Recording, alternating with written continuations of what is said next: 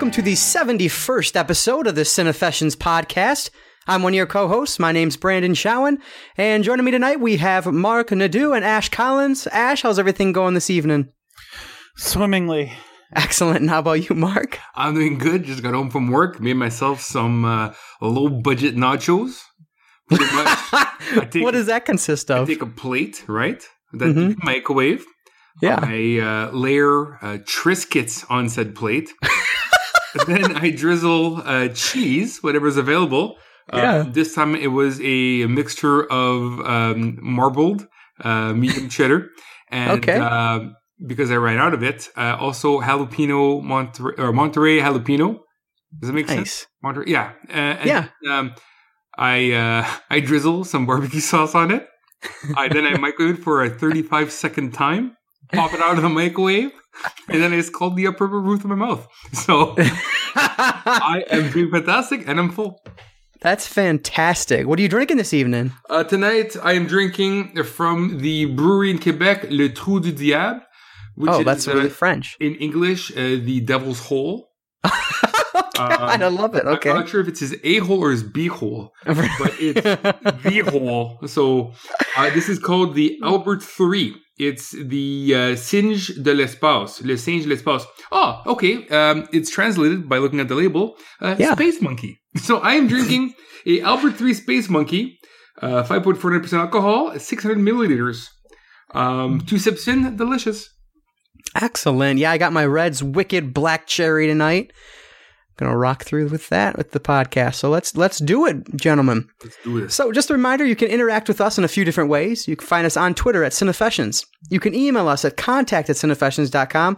And you can also be a part of an upcoming show by leaving us a voicemail at 1-302-448-TALK. That's 1-302-448-8255. We love comments, questions, corrections, concerns, whatever. So please reach out to us using any of those three services. Before I move forward, do you guys have an excellent, or well, Ashe, I guess you were the, be the only one celebrating Thanksgiving last week. Did you have a nice Thanksgiving? Um, no, I worked for nine and a half hours on Thanksgiving. Oh, that's right. yeah. That sucks. But I mean, I had my wife's awesome stuffing. So yeah. scratch scratch made sausage and uh, apple cornbread stuffing. Awesome. That sounds delicious. Do you have like a, a dinner any other day to make up for the one you missed, or? Uh, no, I mean, we I had because I I got off work at like two or two. Oh, okay. or something like that. Yeah, two and a half, Gotcha. two thirty. Two and a half. Uh, yeah, so we, I mean, I, I got Thanksgiving dinner. It was just, you know, yeah. right. Did you guys have any trailer park nachos like I had tonight? Uh, unfortunately, no. But I need to add that to my shopping list. yeah, make sure it's a low sodium Triscuit. I find Oh, okay. Triscuit a little too salty to the palate. Ah, interesting. Good to Mhm. note. Mhm. Perfect.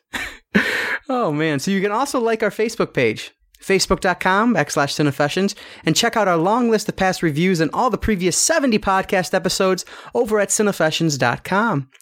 So this week we move on to our second film in our home invasion arc, the 2007 film Inside.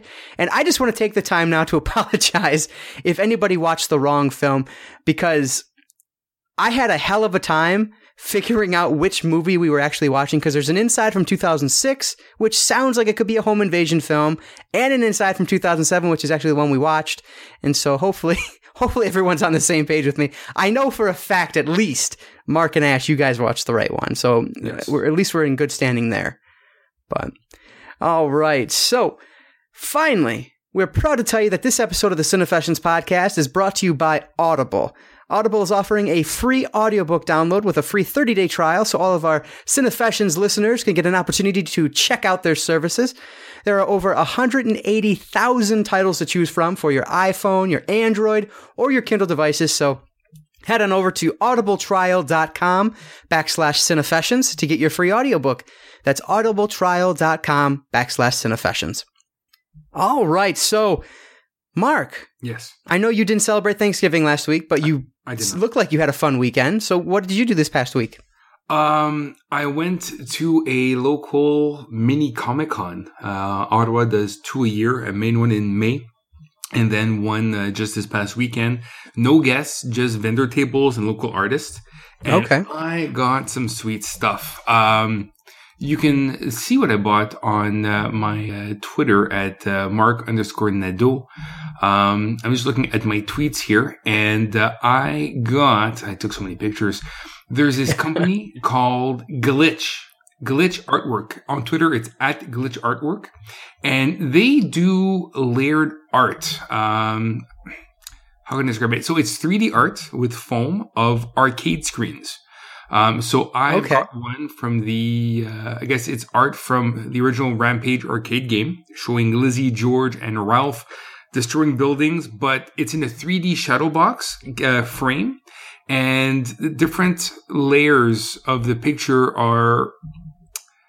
I guess it's just it's it's kind of like a 3D, but it's not. It's just different layers. Like the background would be like the base layer, and then you would have like one building would be like a layer that's a little thicker in the frame, and then you would have like another building that's close that's thicker in the frame. You, know what I mean? Um, Yeah, or maybe you don't. I uh, Oh, I, I saw the picture, so I know what you mean. yeah, yeah. So it's like it's like a 3D ish layered look. So it's like you take a, a picture in Adobe Photoshop and all the different layers, and just it's you know at different depths in the uh, in the frame. It looks really cool. Um, so they've got a whole bunch of stuff. I got um, a Rampage one with the uh, a, uh, uh, a copy of the uh, top of the arcade cabinet, like the top, like the headline, uh, like wording that usually shows up at the top of like older arcades. Yeah, I know what Um, you're talking about. So it's a it's a copy of that, and then it's just the artwork from uh, a screenshot from one of the games, which I found really cool. They've got Mega Man, they've got uh, I think Mega Man Two that I saw in person. They got some Street Fighter stuff, some um, some Sonic, some Mario. I just I'm an old school uh, arcade guy. I love Rampage, so uh, I got that. I picked up some uh, geeky coffee. Um, from a place called uh, Jen Eric's Gourmet Coffee. Um, I've got two different kinds. Um, one that's uh, got a uh, Dalek on it from um, Doctor Who, which is a uh, Mediterranean chocolate flavoring uh, coffee. And then a Jabba the Peanut, which has a Jabba the Hutt uh, symbol on it, which is uh, a peanut butter flavored coffee. I haven't tried them yet. I'm still finishing uh, the coffee I bought at, or that was provided to me from a recent Comic Con. So I'm going to probably crack into that later on this week. Um, See, cool flavors like that makes me wish I drank coffee, but I fucking hate coffee, so I I don't buy those. I've only started drinking the last six years or so in my current Okay. job. Previous to that, I never drank coffee. Uh, now it takes me two cups, travel mugs, I should say, just to get myself going in the morning. Um, listen, I'd rather do cocaine, but it's illegal, right? So I gotta drink coffee. You know, like let's let's be honest, guys. Here, who'd rather do a line of cocaine instead of coffee? Show of hands. That's Show of hands. wow. Everybody listening is lifting their hands right now. Uh, you're probably right. You're probably right. gym, you could be on the bus waiting to pull the cord. I don't know, but just lifting your hand. one day it'll be legal, guys. Just you know, t- t- just wait. Just just just wait. It's gonna be legal one day. Um, Oh man. yeah. So uh, yeah, um, and also went to another event, which I'll talk later on in the podcast. Okay. Um, but uh, yeah, so uh, between that and work and uh, watching movies, I kept myself pretty busy. Awesome. Very cool. And what about you, Ashe? How was your weekend besides from work, and what were you able to do? Um, not a whole lot. Watched uh, Durarara and its sequel series. Um, a bunch of new anime. Oh yeah, my wife found a uh, boob anime to watch. A boob anime? Yeah, so if okay, the whole plot revolves around this guy getting his power from. Okay, okay, not just him, all of the people getting their abilities uh, powered up from breast milk. Mm. Which Okay. yeah, it, it yeah. So he uh, just before you know, like in the middle of a fight, he latches his mouth over a willing woman's breast, sucks her milk, and goes to town. Oh, that's and it's specific women. It's not just any woman. No, Oh, okay. not. No. Right. Yeah, It's actually kind of creepy because he's actually sucking their life force through their boob. I don't think So true. yeah. Um, I mean, yeah, there's nudity though, and violence, and blood, and yeah. Huh. And my wife that's found it for me, and she's like, "Hey, I found one that's right up your alley," and she was right. So how many boxes per season? Yeah. Um, I don't know. Uh, I actually it's on, it's on Hulu of all places. Oh Uh, wow. what was it? Uh, Qwaser. Yeah, Qwaser of the Stigmata. St- Stig. Yeah, in Um, yeah. Japanese it's Seikon no Stigmata, but yeah, uh, it, on Hulu you can find it looking up Qwaser. Very interesting. Yeah. Probably two boxes per season. You know, Kleenex. High five. Oh my god.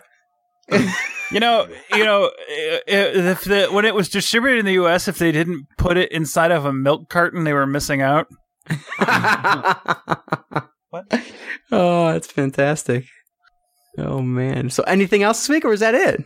No, that was pretty much it. I, Okay. I've been working nine hours a day, and I, and I haven't had a day off since November fifth. So, Yeah. Yeah, that sucks. Jeez. and I won't get it. I won't get one off this week either. So, yeah, that'll be fun. Oof. Well, if you need Triscuits, I'll, I'll have some sent to you. We all need snacks, guys. Well, the, the right. it was hilarious because the front desk lady looked at me funny when I bought in this grocery bag full of like cans of fruit and like uh, popcorn and all this all this like shit, and I'm like, you know, I'm spending more time at work than I am at home, so And I won't be ashamed to admit, I am using the boxes of Triscuits for gift wrapping for Christmas gifts.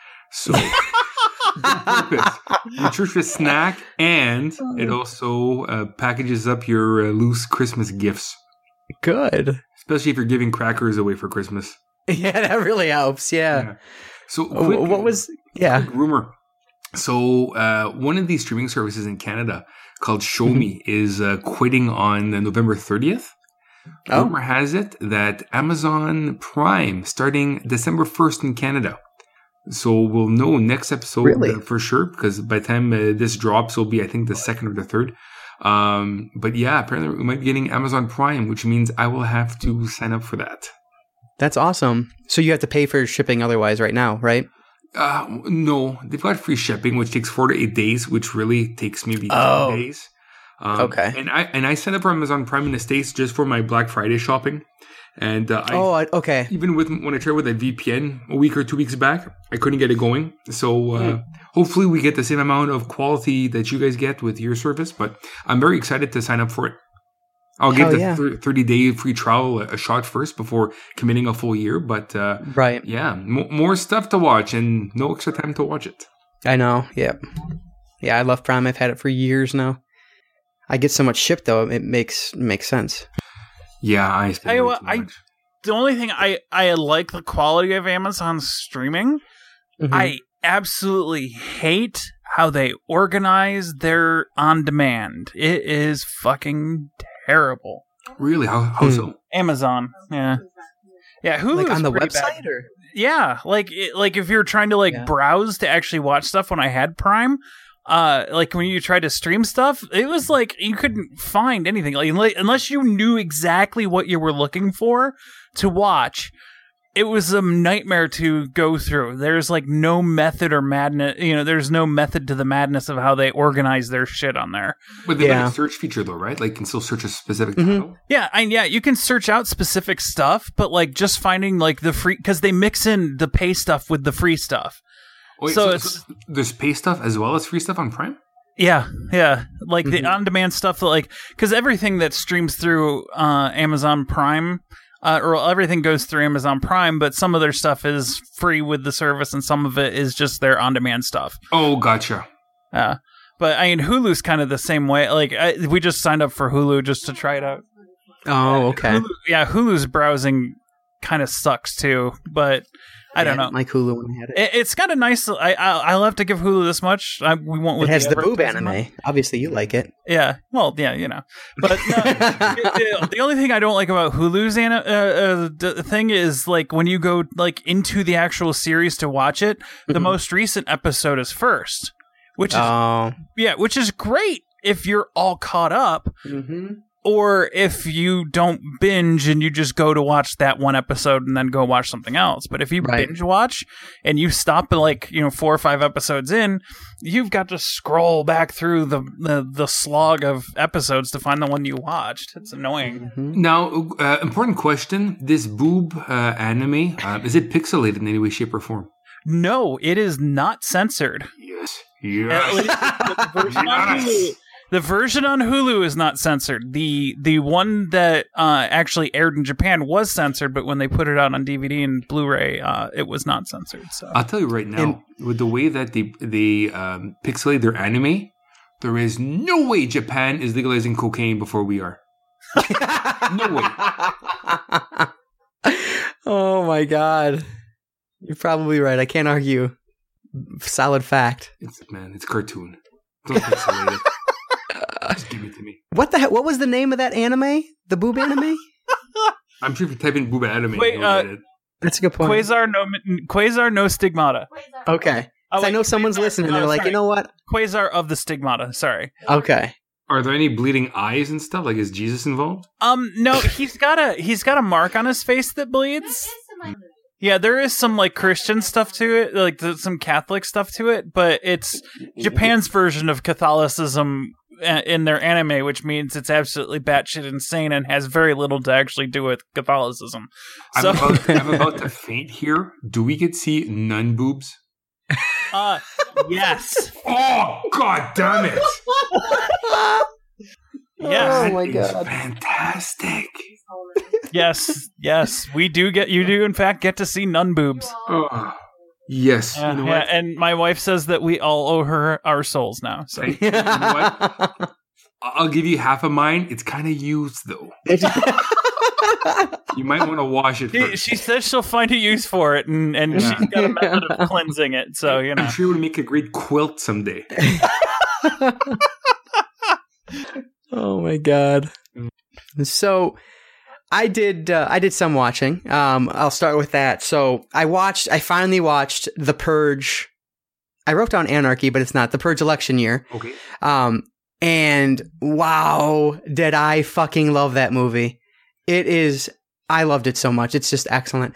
I absolutely love the first one. I didn't like the second one as much. I know Marc you love the second one too. I did. Um, but this one, I think it. I think I even liked it better than the first one. Uh, just the the action, the uh, the story that was being told. It was like it. It was more. Uh, probably the time was right to watch it. I guess. Uh, it was. I don't know. It was awesome. Uh, Um, I didn't write Frank- down anything about it, but I loved it. Frank Grillo's in this one too, right? The guy from the second film. I is he the is he the um like bodyguard to the senator? I, I don't know. I haven't seen it yet. Actually, it's one of my Black Friday purchases. But Oh, you haven't seen election year. no, not yet. It's on my. Oh, I thought you did. Okay. No, uh, in the second one, he is the I guess the guy that wants to kill. He's the one that's got that vendetta that needs to go to the house to kill the guy because he killed his his kids or something. Oh my God! Yep, you're right. And I'm just picking. I just caught that. I didn't even catch you that. That was the oh. same guy. Yeah, But it is. yeah, Crossbones. Yep, you're right. From, uh, Captain America: Civil War. Yeah, Yep. I Huh. like him. He's That's got the even face that you've cooler. seen in many movies, but you might not know his name. I know. Yeah. Exactly. I didn't know the name when you said it, but Yeah, I but uh, yeah, you you have to see this movie. I wish. Um, I. I wish I would have known you hadn't seen it last week. I could have given it to you. But oh, you said you just bought it though, right? Yeah, six ninety nine on Amazon Okay. dot, uh, dot com. Even the exchange good. rate's cheaper than dot .ca. I think dot .ca was selling, was they were selling for like twelve ninety nine. hmm So even with the exchange rate duty, I'm still you know I'm still making bank. Yeah. Word. yeah, but this one, uh, basically, it's uh, like the it's two presidential candidates going after each other. One wants is like the the Democrat wants to end the purge because she understands that it's basically like an attack on the poor, an attack on the weak. And the other one, the Donald Trump of the of the thing, is wants the purge to keep going and, and blah blah blah. Um, and so they decide that they're going to lift the restriction that you that because there was a restriction in the first two films that like the highest ranking officials couldn't be killed or whatever. Okay. They lift that because they're trying to kill the senator. Um, the which is she's actually the one from Lost, who's I don't know her her real name, but Imagine um, Lilly? no, I wish. Hmm. I don't think I think Lilly like retired from acting. Really? Yeah, that's how I, what I always heard. Went into uh, Scientology and kind of got out of the acting world. You're kidding. No, someone correct me if I'm wrong, but that's how I understood the story. Yes. Call the hotline at. one three zero two four four eight talk. There you go. But definitely see election year. Uh, I'm I'm really interested to hear your thoughts on it, Marc. Uh, Hmm. Ashe, have you seen election year yet?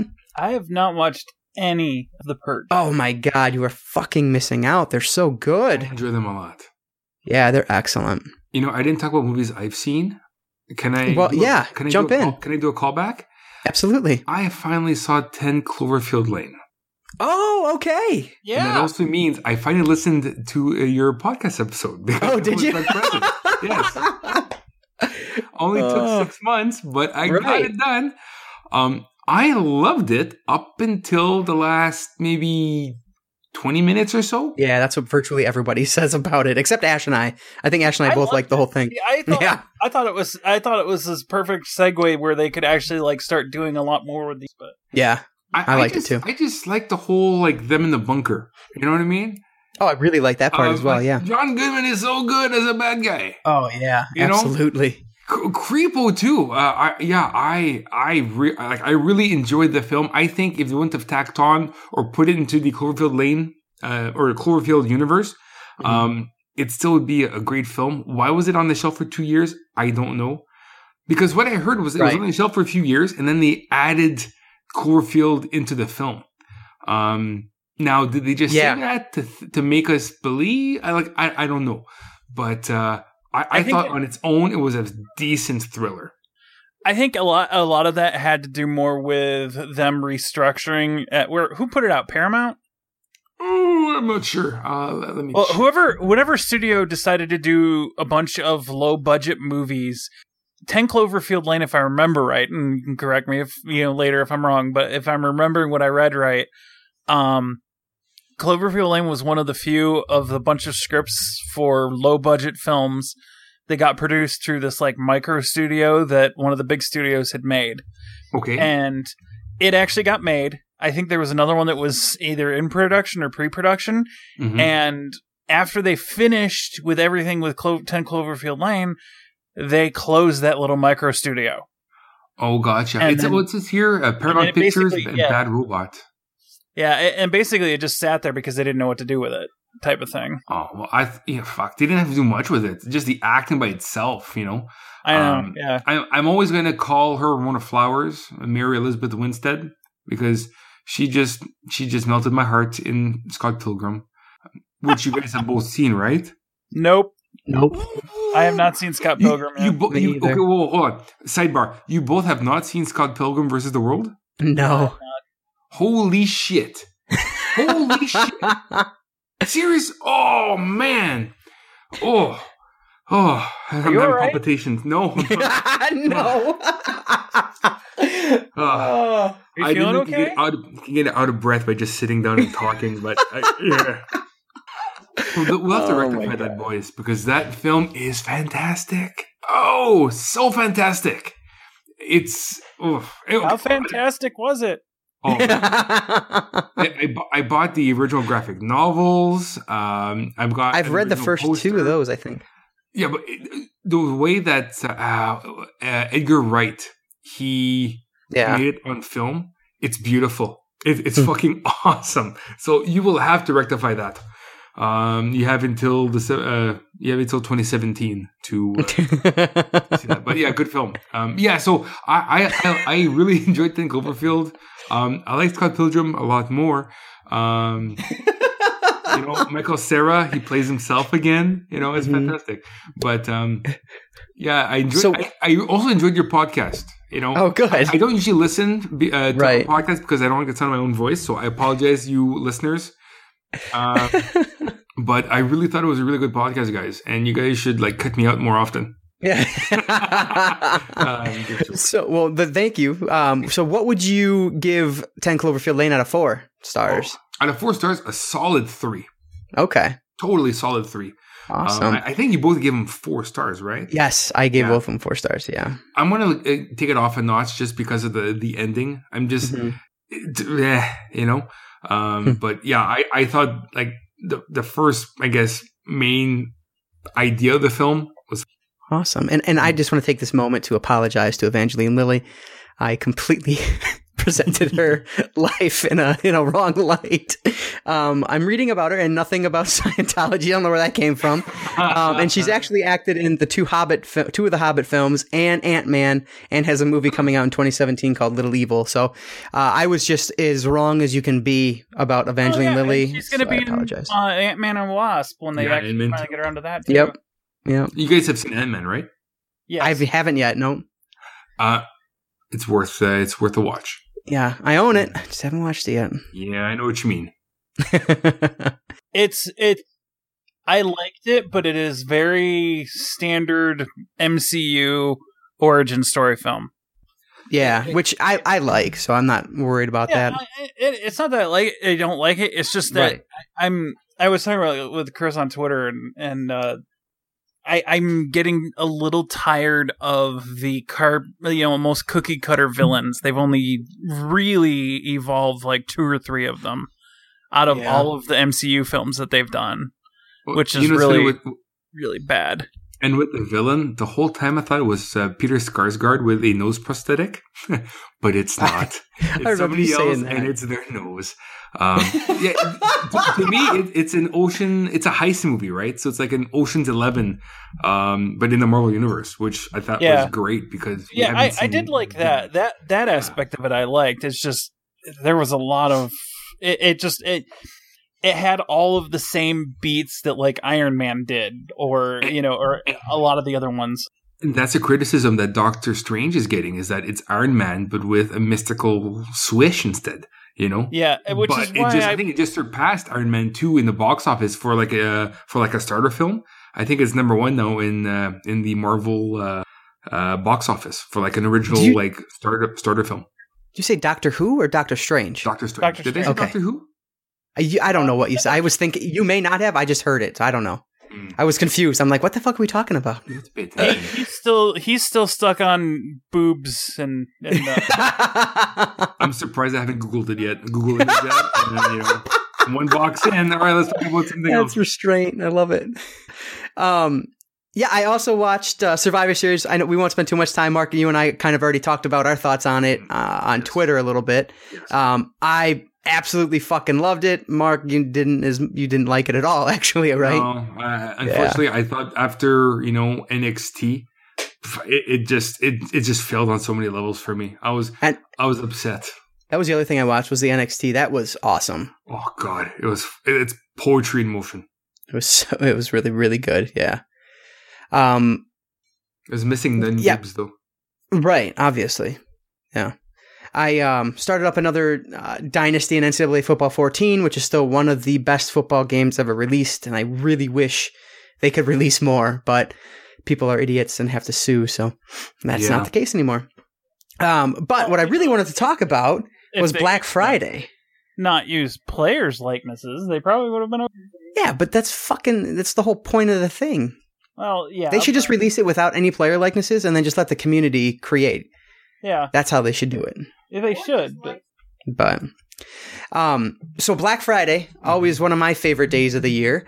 Um Marc, I know you bought some things. I helped you buy some of those things. Did you get um you, you made some purchases off of Drafthouse. You basically completed your Drafthouse films collection, right? I have every every Drafthouse film now. Not yet in my possession, but I have every one except for number thirty nine, uh, Klown Forever, which isn't released on digital media yet. Won't be till next month.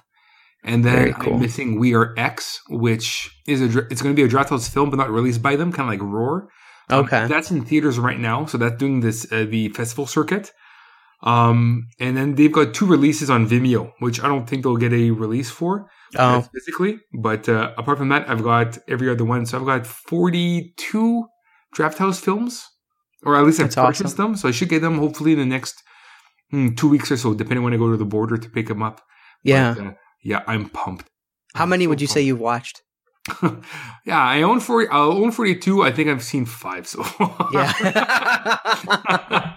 oh, the life of a collector. Ah. A- And speaking of, uh, I always said I wasn't a vinyl guy and I wouldn't do it because I didn't need to start another collection. yeah, yeah, you said that. Yeah. Uh, Black Christmas was released by Waxwork Records, and I it's a fucking it's an excellent film. You know, like granddaddy slasher type film, you know. Sure. Um, and uh, the cover was beautiful, and I really wanted to own the soundtrack, so I bought it. And of course, because I'm a collector, obsessive, I didn't buy just that. So arriving today, I actually got Lost Themes 2, which you talked about. You said you actually liked better than the first one, right? I do, yeah. That's John Carpenter's themes. I was listening to Lost Themes 1 on like Amazon Prime streaming or whatever. Okay. And uh, it was it's really good. And so I'm really looking forward to Lost Themes 2. I feel like I don't want to listen to it outside of the vinyl because I feel like that's kind of like a spoiler. Like I don't want to know. I don't want to. I don't want to hear it until I'm listening on my vinyl. You I'm know. It comes with a download code. And Yeah. it's like, yeah, I've got it now on my phone. So when I'm in the Right. car, it'll play sometimes. You don't want to do random. Yeah. But I kind of want to keep these vinyls for vinyl only. But you know, when do I just have, when do I just sit down to listen to vinyl? Not as often as I want to. So I want to Right. use my purchase, but so like I'm kind of listening to my vinyls more digitally, which kind of sucks. I want to spend more time listening to vinyl. Right. You know? Yeah. Yeah. Um, and so I got Lost Themes 2 today. I'm waiting on. I grabbed uh, Friday the 13th Part Two hmm and The Fog. Nice. Those are what I've grabbed so far. I have a ton in my Amazon wish list. So your fog is it an original pressing from the film, or is it the Death Waltz Records edition? The one that's like a gold. It's a gold cover with like a ghost with like a. It looks kind of My- ghosty with eyes in the fog type of thing. Mine is a green cover. Oh, okay. Mine's gold if I remember correctly. I'd have to double check. Yeah, I'll actually um I'll send you Oh no, I deleted it. Never mind, I can't send you the link. Um but it looks really cool. I don't know. We'll see uh when it gets in, but So um, did you buy a player? Well, so I was gonna buy the one that I had pointed out to you. I can't remember the brand Yeah. name now. Yeah. Um, but then Bridget was Black Friday shopping and decided she wanted to buy me one for Christmas. Oh, it's and nice. so she ended up buying a little bit more expensive one. It's still sub sub hundred dollar, uh, as far as I know, at least. I hope. Um, but uh, more so a, a more expensive one than I was going to buy, um, and it has Bluetooth. The thing, the shitty thing is, it's not. You can't like connect it the the record player to a third party Bluetooth thing. Like your phone can connect to it, and you can use the built in speakers, which kind of sh- is kind of shitty. But oh, it doesn't have um, USB. I believe yes, Okay, so I have a USB might be lying. one. I think it does. I have a USB one where I need to hook it up to my computer, but now I've got USB ones where you can play the record on your sound system and rip it to a flash drive or like a USB drive and then put it on your computer and then you can like cut up the the songs because it records, you know, one side at a time. Um, Gotcha. so I have to move my player to my computer, which, you know, if it's in a sound, if it's like in a home entertainment unit, it's a pain in the butt. So I Right. really but uh, the new ones now, you can play it and then it will record to a USB drive, which I think is fantastic. I wish mine did that. But you Actually, mine does. It's not USB. It has an aux in audio output input So, and hook it up to your RCA home- stereo audio outputs. hook it up to your home entertainment system. It's going to sound fantastic. You might have to buy Yeah. a preamp, which I did for mine. Okay. Don't you know? It's worth the purchase. And even you know, you buy a cheap record player, you'll Yeah. just ruin your records. So it's best not to go cheap. Now, don't spend two grand on it. Like some guys, you know, they'll spend two, three thousand dollars on a turntable. I don't. I think I spent three hundred Canadian on mine, and it- it's fantastic. I have Hmm. Yeah. very, I have very few complaints. That's awesome. Yeah, that's what I was worried about. Um, but the things like the reviews I was reading say that they don't eat the records because that's one of my concerns. Yeah, those crowd not those going crowd, cheap. uh, portable uh, record players. You know, like like a little suitcase that you can bring Right. in wherever, and it's got its Mm-hmm. own internal speakers. That will just chew vinyl like crazy. It'll just ruin your record. That's what I was reading. Yeah, cheap needle, and you'll just have to rebuy the record again. Yeah. Uh, tomorrow on Mondo, the Gremlins soundtrack goes up, and they're actually re-releasing the Turbo Kid soundtrack. And so I have Chris buying both of them for me if he can get them. for Turbo Kid, is there like a different color vinyl pressing, or is there a different gatefold? Do we know, or is it just a, just another version or another edition of the same version that's out right now? It's good question. I don't. I know the cover looked the same from what I remember, Okay, but I don't know what the vi- actual vinyl itself looked like. Hmm. But I was listening to that soundtrack um, on YouTube, and wow, that is an awesome soundtrack. It sound like when the eight bit like Nintendo inspired songs come on, I was like, oh my god, this is so good. You've seen the So- movie, right? No, I haven't yet. Oh, really? Yeah, Jeez. I know it's on Amazon Prime. I think at least it used to be. I just never got around to ro- around to watching it, but I really want to. That's one of the ones that's toward the top of my list to watch next. Yeah, don't want to brag right now. On top of eating my trailer park nachos, I am wearing uh, my new Fright Rags Turbo Kid hoodie. Oh, awesome! Uh, I wanted to mention it last week on the podcast because they released a Turbo Kids collection. I love how Fright Rags right now is doing like movie collections. Mhm. So they'll take a film, they'll put three or four T-shirts, you know, a baseball tee, a hoodie, and put it all together. Um, so they recently did a Turbo Kids uh, collection, which I think has two different T-shirts. Uh, one of the T-shirts is a hoodie, plus they got like a skeleton baseball or Skeletron baseball tee. Awesome, awesome. That's Like, really cool. Their their merch is so high quality. Hmm. Um, like I think with shipping and exchange, my hoodie cost me like eighty bucks, but it'll last me like for years. Fantastic. I still really have my first hoodies up, so Hmm. high quality, and they're really cool guys. Awesome. And that's what I was actually wanting to ask you before we started recording. Um, Waxwork Records on Black Friday released their subscription for 2017. And so um, it gets you five vinyl. So Creepshow 2, Evil Dead 2, The Babadook, Don't Look Now, and Darkman. Mhm. Um, so you get the five deluxe soundtracks on subscriber exclusive 180 gram colored vinyl. Um, you get like a T-shirt, a poster, uh, a surprise enamel pin, 10% off all Waxwork records during 2017, um, and so on. And I was curious, is that something that you are interested in? Is that something that you do or have done or were thinking about doing? I would love to do that if the dollar was at par, but like Okay. our, our dollar is hovering at like seventy four and a half cents right now to the U.S. dollar. Oh, And gotcha. Apparently, with uh, your president elect, if he remains in power, Yeah. um, our dollar might dip down to like six. oh my so- God. Yeah, I, I would love to, but I think it's an extra like hundred some bucks to ship to Canada for the for the subscription. No, I don't. These are probably U.S. prices, but uh, you you pick the location. U.S. is two hundred and five bucks. Canada's two hundred and fifty. International is three hundred. There you So go. I don't know if it's two fifty Canadian or two fifty American. It's two fifty US. Okay, Which for five records, a T-shirt, a pin. yeah, Uh, but you know what though? Like the, the, my- my thing with soundtracks is that I just don't know. Like I like the Carpenter stuff. You know, Turbo Kid. Yeah. You know, you recognize right away. But like, do I need the Darkman soundtrack? I'm right, sure and that's cool. yeah. It, to me, it's not a movie that I've seen. I, I watch on a regular basis. hmm Like the soundtracks I own, like the RoboCop soundtrack, I fucking love. The Alien soundtrack is iconic, so I've got those on vinyl. The Warriors, I need that. hmm Um, but like, am I gonna listen to the Evil Dead Two soundtrack on vinyl a lot? To me, I, to myself at this time with the way the dollar is, it's really not worth it. I got other things I could, you know, waste my money on. So I'm sure Right. the release will be awesome, Yeah. but I'm not dying to to get them. Yeah, and that's my thought. It's like there's two I would really want. I feel like I would really like the Evil Dead 2 soundtrack just because I know the film franchise, and Babadook. I would want that one. But it's like, ah, do I really need like the shirt in the other ones? I don't think so. And for 205 bucks, I mean, it's a good deal, sure, but I don't know if I'm even going to be interested in vinyl in a month. You know what I mean? Like, it's a n- brand new collection I'm starting, so I don't want to spend drop that much on it, Like especially when there's only like two that I know I need. for them the releases are like 30 35 bucks so Yeah. like it, it is um you do get these items at a discount Mhm. if you really want these items Right. but could i tell you what the babadook soundtrack sounds like i know i Yeah. like the movie but the music was to me was forgettable uh, if you played a track i could not tell you what you know what movie this the track's from you know what i mean Mhm. um uh, and when i watch a film i'm not to me to be invested in a soundtrack it really has to hit me like i guess the most recent film i have that's on vinyl would be the it follows soundtrack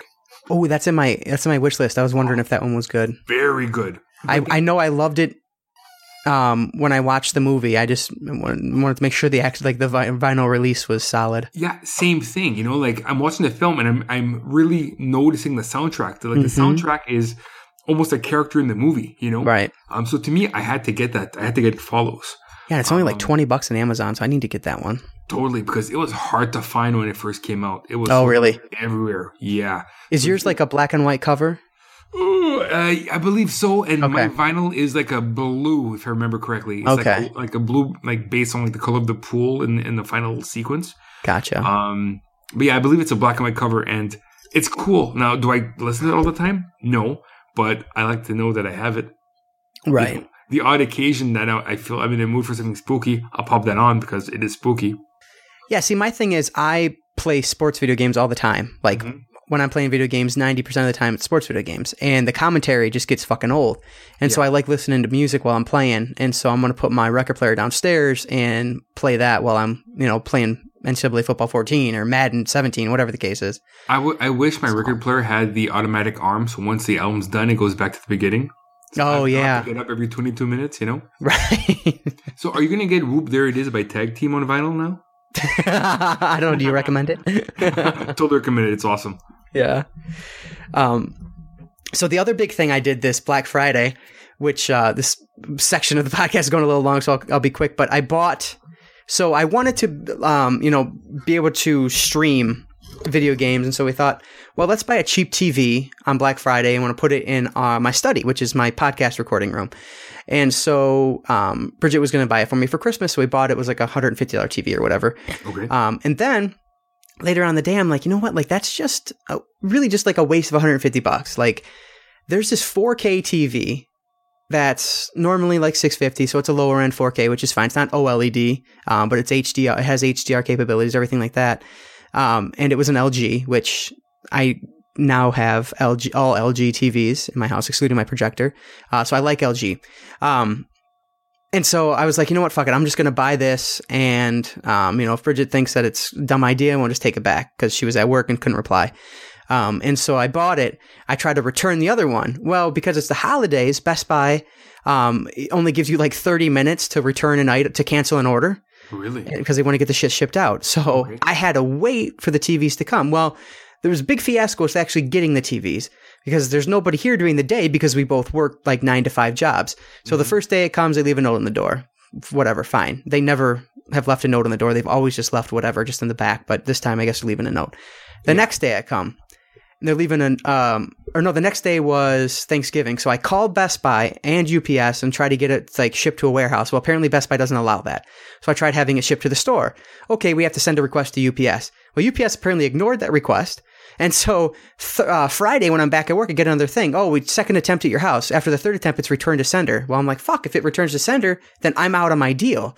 Yeah. And so I call them again. Best Buy's like, oh, UPS didn't pick up the request. So I call UPS. I'm like, why, why aren't you picking up the request? I don't know. We didn't see it. Blah, blah, blah. It's the holidays. They don't do that all the time. It's like, Okay.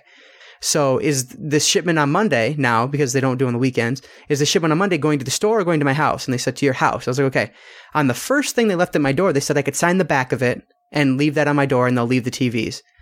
The second one said that somebody over 21 has to be present in order to sign. And I'm like, well, so which is it? And she said, well, just sign it, leave a note, tell them where you want it, blah, blah, blah. So that's what I did. So I get home. Uh, my boss let me leave early on Monday because she knew I had TV sitting outside and it's raining. I get home. The one I'm returning, the box is soaking wet. Well, obviously both boxes are soaking wet, Yeah. but the one I'm returning soaking wet, and there's a hole in the box. I'm like, are you fucking kidding me? Like, how would you leave these knowing it's raining without putting something over them? And so I throw that in my trunk. It's fine now. It's the box is dried, so I'm returning that one tomorrow during lunch. Okay. My the other one, the one I was keeping, it was inside a second box. Like there was a box with the TV the that the box. You know what I'm saying? yeah.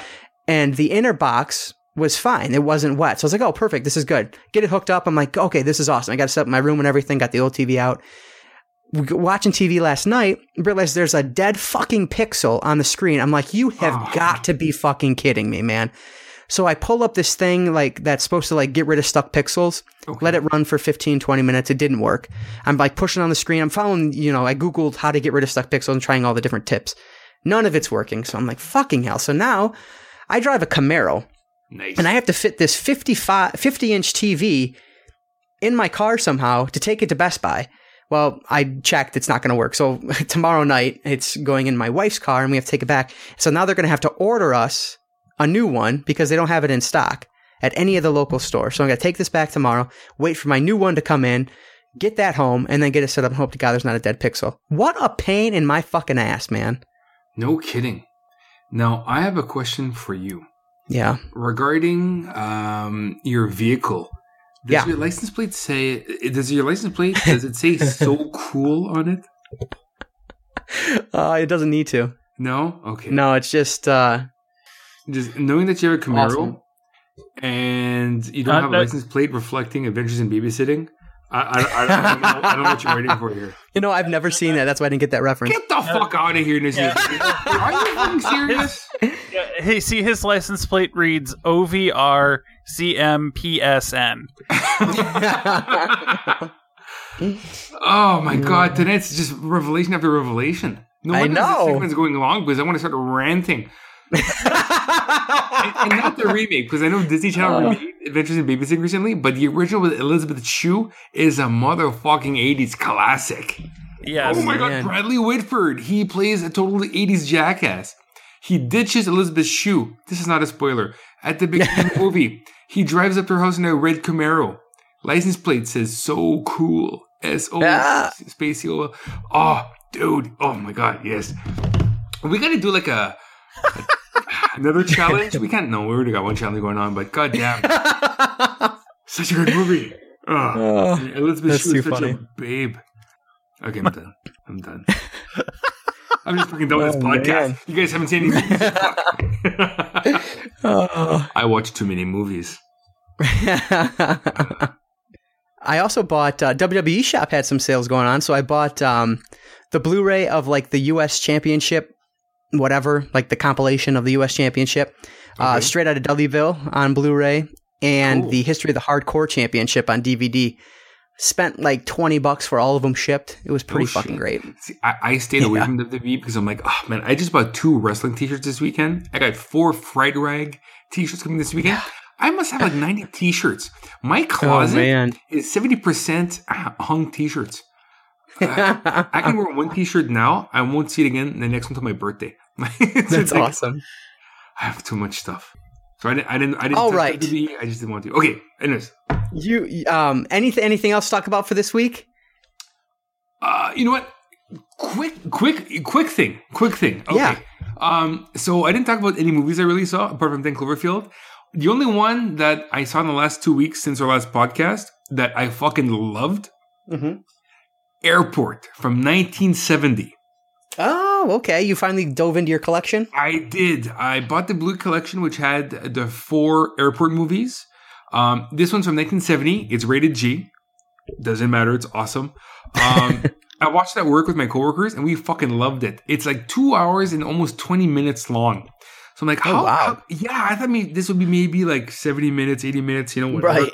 It's over two hours long. Um, the first hour, it's just fucking backstory and getting to know the characters. So when they get into peril, you kind of care about it. Huh. Um, I loved it. Uh, Burt Awesome. Lancaster's in it. Dean Yeah. Martin's in it. I didn't know. Like honestly, Oh I just bought it just because. Yeah, I don't think I've seen a Dean Martin movie ever. Like yeah, I know. I as I was thinking, I was like, Right. damn, have I? he was a fucking badass. Well, badass. No, he's fucking cool in this movie, but he's he's a dirty dog. But he's so cool because he's Dean Martin. Mm. Right. Uh, George Kennedy is in it, and I think he's in all the other movies too because his character was so fucking awesome too. oh Um, man. Yeah, uh, it was great. Um, not exactly what I expected, and when shit happened, I was shocked because it's a 1970s film. Um, to- totally worth it. I think the Blu-ray collection is very cheap on Amazon. Um, it's worth a check. Uh, my next night shifts, I think we're watching uh, Airport 73, and I believe Okay. that one has either um, Jimmy Stewart or it's got uh, who else? At 77, 70. Shit, I can't find it right now. But uh, yeah, uh, I'm very excited to watch Airport 73 because it was so fucking cool. 70s disaster movies are so underrated. I want to start watching Earthquake and Towering Inferno because I've never seen them. but they're cool. They're like my dad's San Andreas. you know what I mean? Right. So, yeah. yeah. Um, so yeah, that's another one of note that I've, I watched, which I fucking loved. Airport Awesome. 70, totally worth it. That's great. I'm glad you liked it. I- All right. So with that extended section out of the way, see if we we spend two weeks apart, and it's it's like we're a bunch of women. We haven't seen each other for three months, and so we spend over an hour talking about bullshit. It's better than bingo. That's right. oh, all right. So let's move on to our review for this week. So we will be reviewing Inside from 2007. And as always, there will be spoilers for this film from the beginning to the end. So if you've not seen Inside, make sure you pause the podcast, go watch that film, come back and hit play, and then enjoy the review. So, Inside from 2007, written and directed by Alexander Bustillo and Julien Maury, and I apologize, I'm sure I butchered those names. Uh, It has an IMDb score of 6.9 out of the 200, excuse me, 29,756 votes. Uh, could not find a Metacritic score for the film. It has a tomato meter of 83% and an audience score of 75%. It had a $3 million budget and a worldwide gross of $792,184 and a US gross of $530,000. So, Ashe, what is your history with Inside? Is this the first time you're watching it? Yeah, actually, you mentioning it was the first time I'd even heard of it. So, Oh, okay. yeah. So uh, obviously, that budget didn't include um, marketing. Exactly right. It actually just released. Um, oh, where is it set? in France. Is it in France? Yes. For some reason, what I read, I don't think it said France. Maybe it did, but it was just released there, like this past year or something. I was reading, Really? pretty crazy. Yeah, I'm gonna look again real quick while we're talking. But, um, uh, Marc, what is your history with Inside? I first heard about Inside through uh, Rue Morgue magazine. I was a pretty avid reader of that at the time, and I was also on their message board um, uh, during that era of the internet. Um, so I shamefully uh, downloaded the film illegally, Oh, okay. and then me and the girls at the time uh, loved it so much that uh, I got a DVD copy for Christmas. That was probably Christmas 2008. And uh, so I've watched it the one time um, illegally. And then just uh, for this podcast, I actually took off the shrink wrap on this film. So it's been almost, uh, it's been about eight years since I've seen this film. Okay. Very good. Yeah, and it was released in Spain for the first time theatrically this year. I would love to see this with an audience. I know. Absolutely. Yeah, my history with the film, this is the first time I've seen it. Um, I heard about it just because I was looking for, you know, good home invasion films that I hadn't seen for the, um, for this arc. So, um, I've heard a lot of good things about it and I uh, was really excited to finally sit down and watch it. So the opening shots here, you get this, this, uh, like computer generated baby, which, um, I I mean it's not the, baby didn't look good, but I thought the the opening works really well. Um, I mean it's pretty brutal to see like an unborn child in his mother's womb, the you know get affected by the impact of an accident.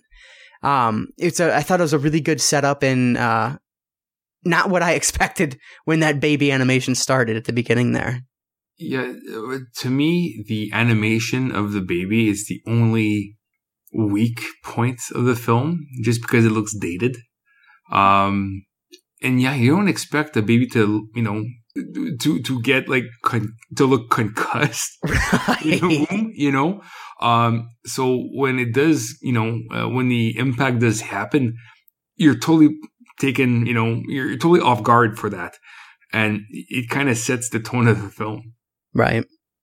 Absolutely. The um the next scene, so obviously we find out that she's pregnant, her clearly her husband has passed away in this in this you know very bloody car accident. And uh, but the baby's okay. And so um the the setup for the film is very short. I mean, you know right away that because if you know if you know what the movie's about, you know right away that we are seeing kind of her last night um as as the doctor puts it, of peace and quiet, because the doctor tells her, "Enjoy your last night of peace and quiet," um, which obviously has a double meaning there and uh, works really well.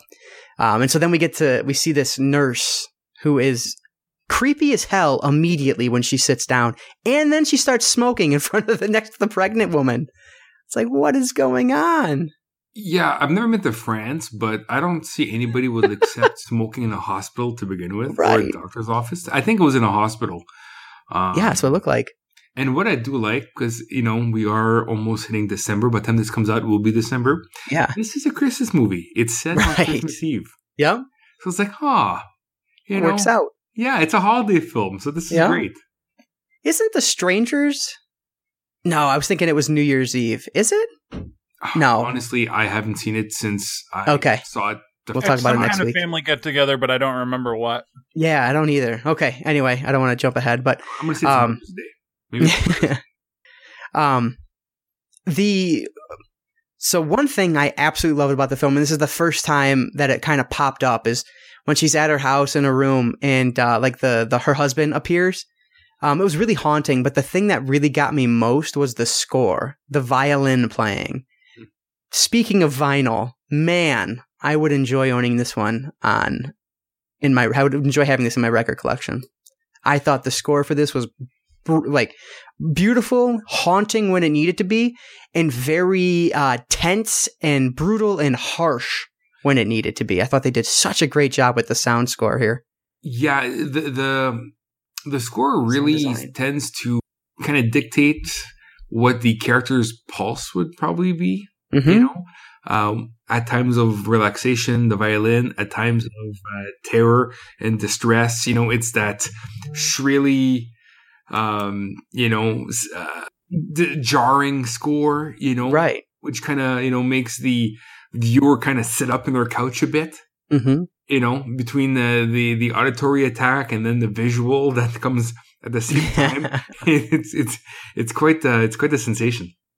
It has that scene that I love in home invasion movies that was kind of missing from the last film we watched them. Um, the the point where the person, the bad guy, if you will, knocks on the door. Um, and this one I thought was really really well done because this random person knocking at your door in the middle of the night, the night before you are supposed to go give birth to your child, and uh, you know her car's broken down and she needs to use a phone and then the fact that you know she's like my husband's asleep. And then all of a sudden it keeps going and she says your husband's not asleep sarah out of nowhere. I thought was so effective and just creepy as hell. I loved that. Mm-hmm. And i love those scenes. I thought they did this one really really well. And, and you're asking yourself, you know, who is this person? Because you haven't been really introduced to many characters in the film. right. So since Sarah was being a bit of a, a bit of a twat to the nurse Yeah. in the in the hospital, my first thought watching this the first time was it's the nurse. Like Mhm. That was what I thought too. I was like, the I- nurse is wearing a wig. yeah that's what i was wondering too because I, there's some facial like structure kind of looks similar They and i thought maybe it was the nurse yeah, that, that was my first thought. Uh, my first thought Mhm. is that you know you you treated this uh, this person who's trying to be nice to you at the hospital, apart from Right. smoking in front of a pregnant woman. Um, you know, trying to be nice and you just blew her off, and you're really like she was really mean to her. You know, um, so that's my first. That was my first thought. And when they show her face, it has no real effect on us because we don't know who she is. Yeah, Uh, obviously, we can we think it might be one person, but obviously, it turns out to not be that person. So I thought that was just interesting how they were willing to show her face in the light of the the um, Cigarette. cigarette. lighter. But yeah, in the cigarette, right? Um, but I I just I love the moments bef- between her knocking on the door and when she actually gets in the house. So atmos like the atmosphere was perfect. Just genuine genuine creepy feeling throughout that entire time. Um, and then when she punches the door wall and the window starts cracking i was just waiting for it to crack more and for her to get in that way. Um, but i think they did a better job with it than i would have.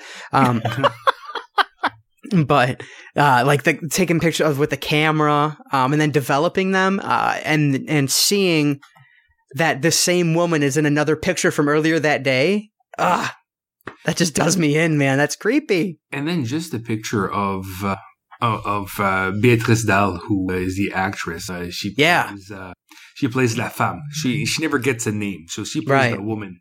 Um, just having her shrouded in in, in the shadows, mm-hmm. and just her face appearing in the developed picture that she took.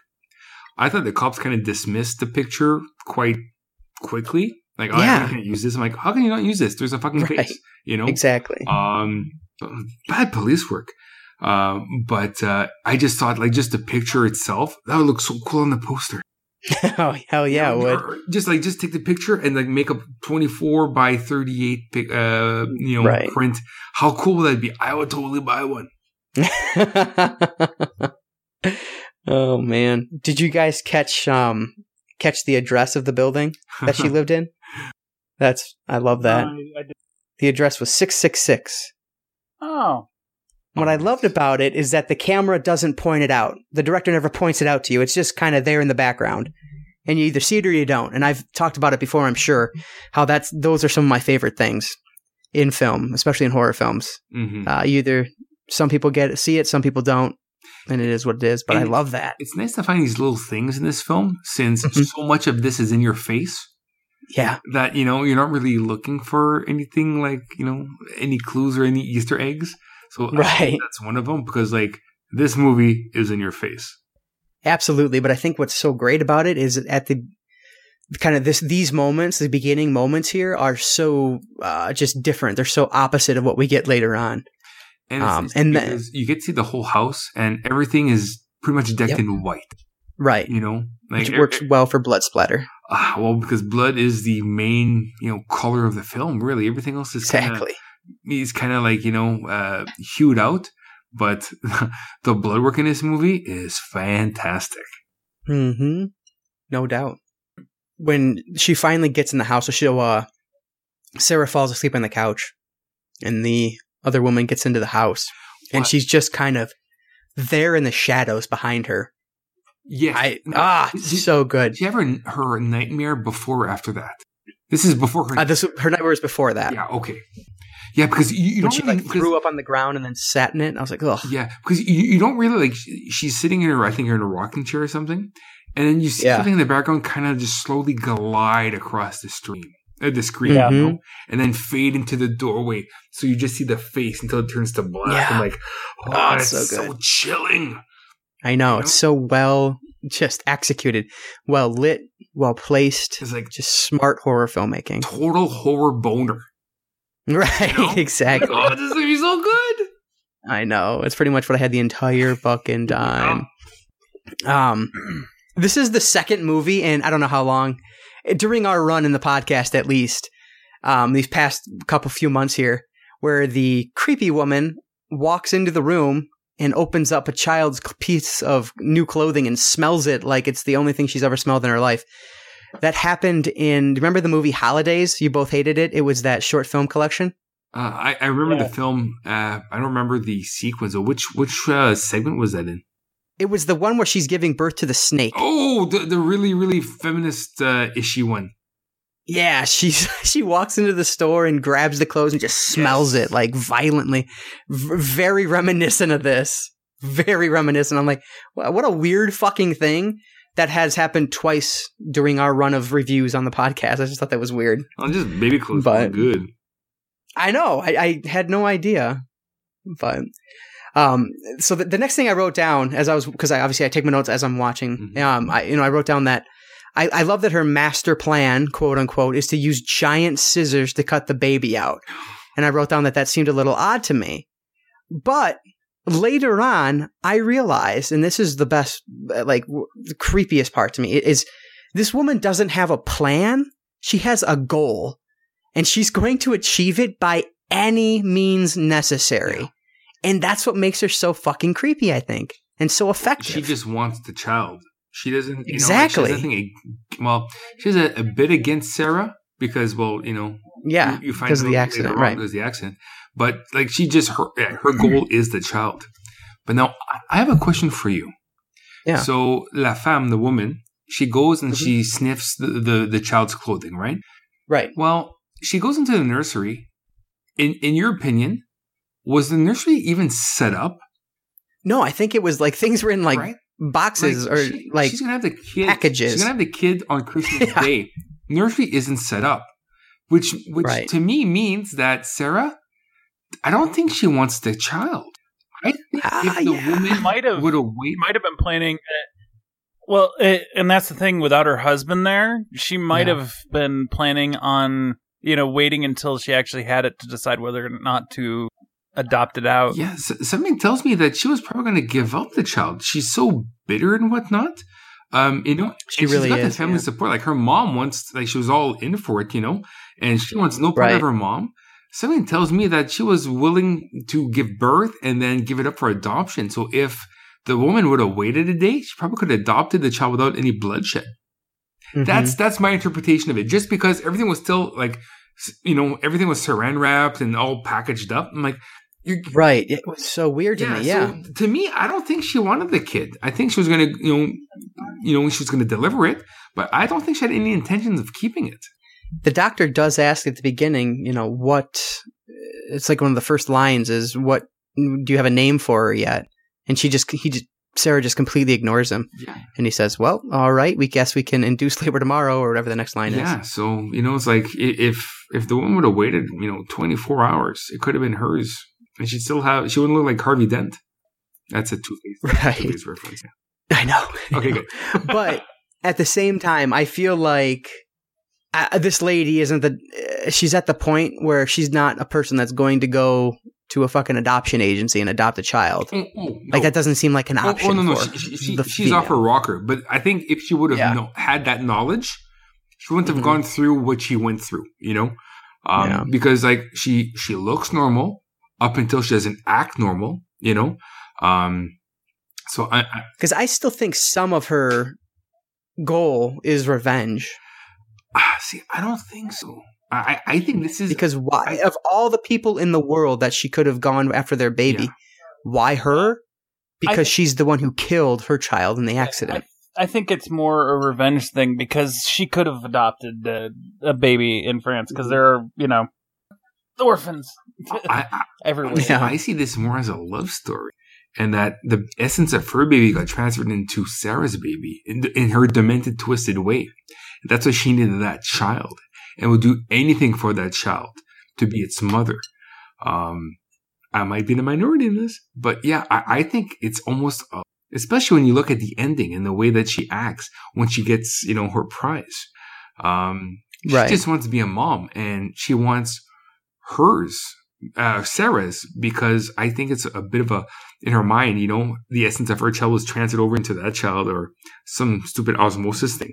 Again, you- you're, you're, you're nuts. So there's really no logic, but I think she's just focused on the Yeah. child and not on the woman itself that's holding the child. I mean, yeah, it's it's definitely a way to interpret it. Yeah, it's an interesting way to think about it. I can definitely see where you're coming from. And I think after kind of these moments, um, this is kind of when shit starts hitting the fan. So it amazed me how many people were actually in the house at one point. Um, actually, on two different points, there's a number of people in the house, yet this home invasion is still happening. This attack is still happening, and it just doesn't seem like anything can stop it. Well, t- to me, what I found uh, a little incredible was that you know, Mhm. so so before we even get the people in the house, so she's sleeping in bed, right? And uh, the woman attacks Sarah with those scissors. So you know what kind of movie you're going to get into? Like you're uneasy Yeah. at that point, and then when she dips the scissors into the belly button and does that initial cut, I was like, "What Right. the fuck am I watching?" this is not your mom and dad's horror movie, right? And then Right. the slash to the face, which marks her, Mhm. and then she she she Right. gets that like really dark blood, like that really crusty blood on her face for the whole film. Like again, Yeah. the makeup in this film is amazing.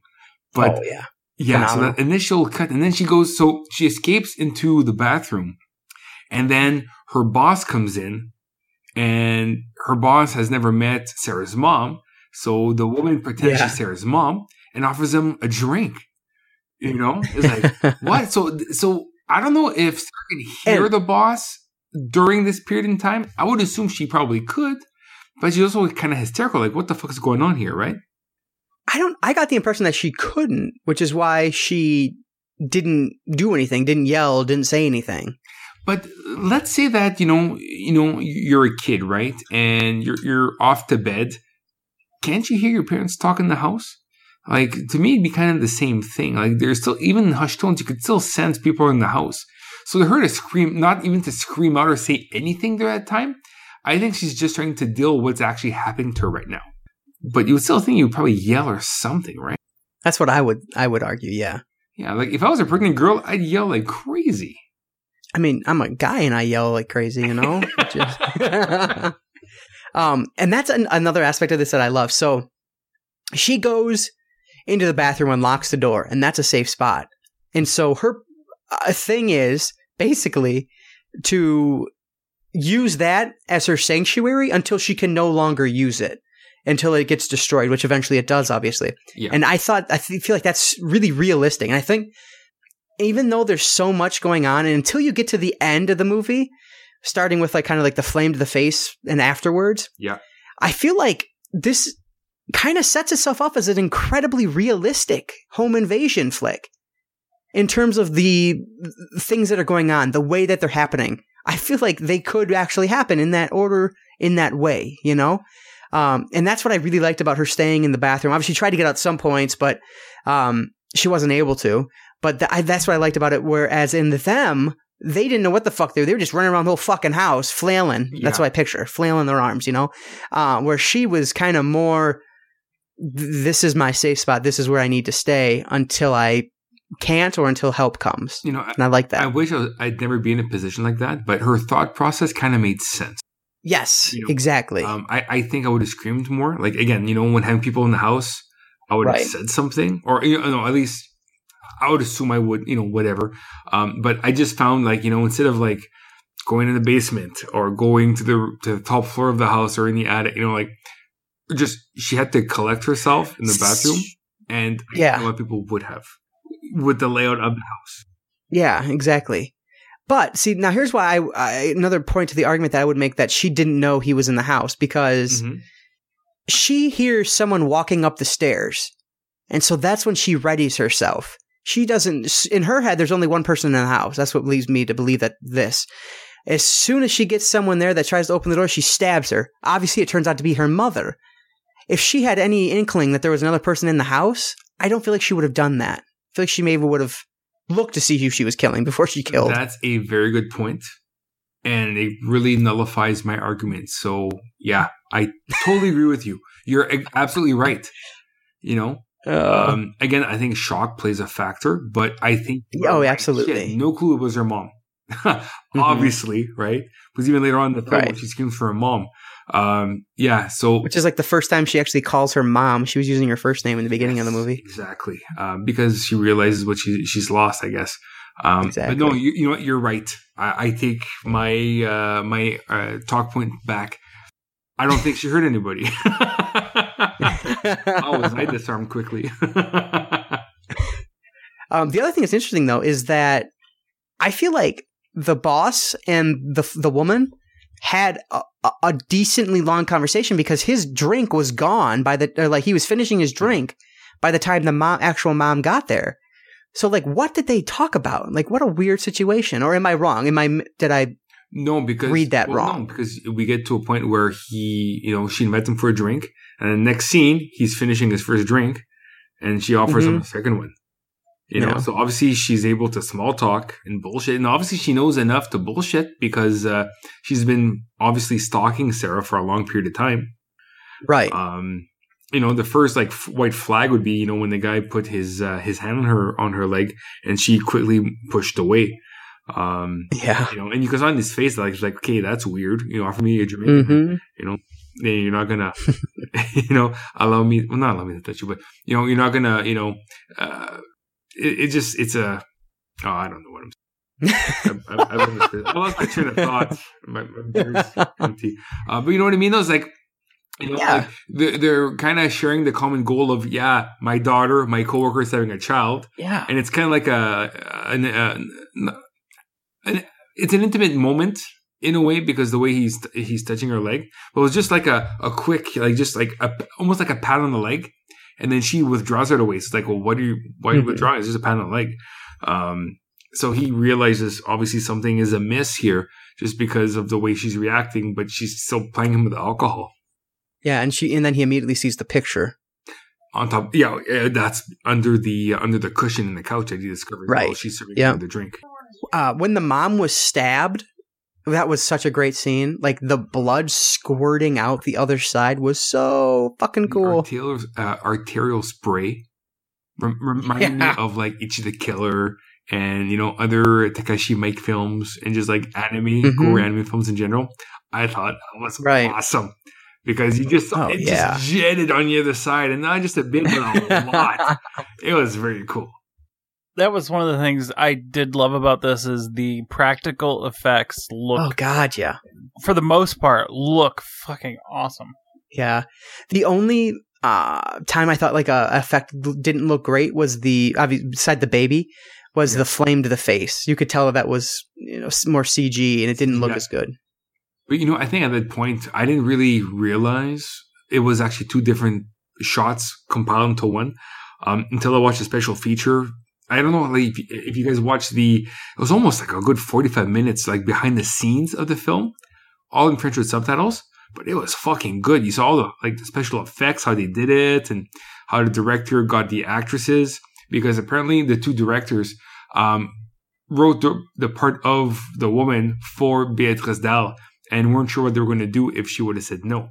but what's also weird with her because she's kind of like the punk rock um actress of France. Oh, She never read the script. She just met with the guys and liked them, so just said yes. oh wow. So when it t- came time to like rehearsal and stuff like that, she had no idea how gory this film was going to be, which I Wow. think is badass. I know. Man. Probably the the best, the most shocking to me was the cop getting shot in the head Oh God, yeah. When he was You like talking to her. absolutely. gone. I was just like, I know. what the hell? Holy shit! Oh man. And you know, you know what's funny with this film compared to other films? Where you know some other films, like let's say watch a Friday film, you want Jason to kill everybody. In this film, I wanted Sarah to survive. Like I wanted her to like the Yeah. cops came, there's two in the house. Mhm. She's good, like she's going to be okay.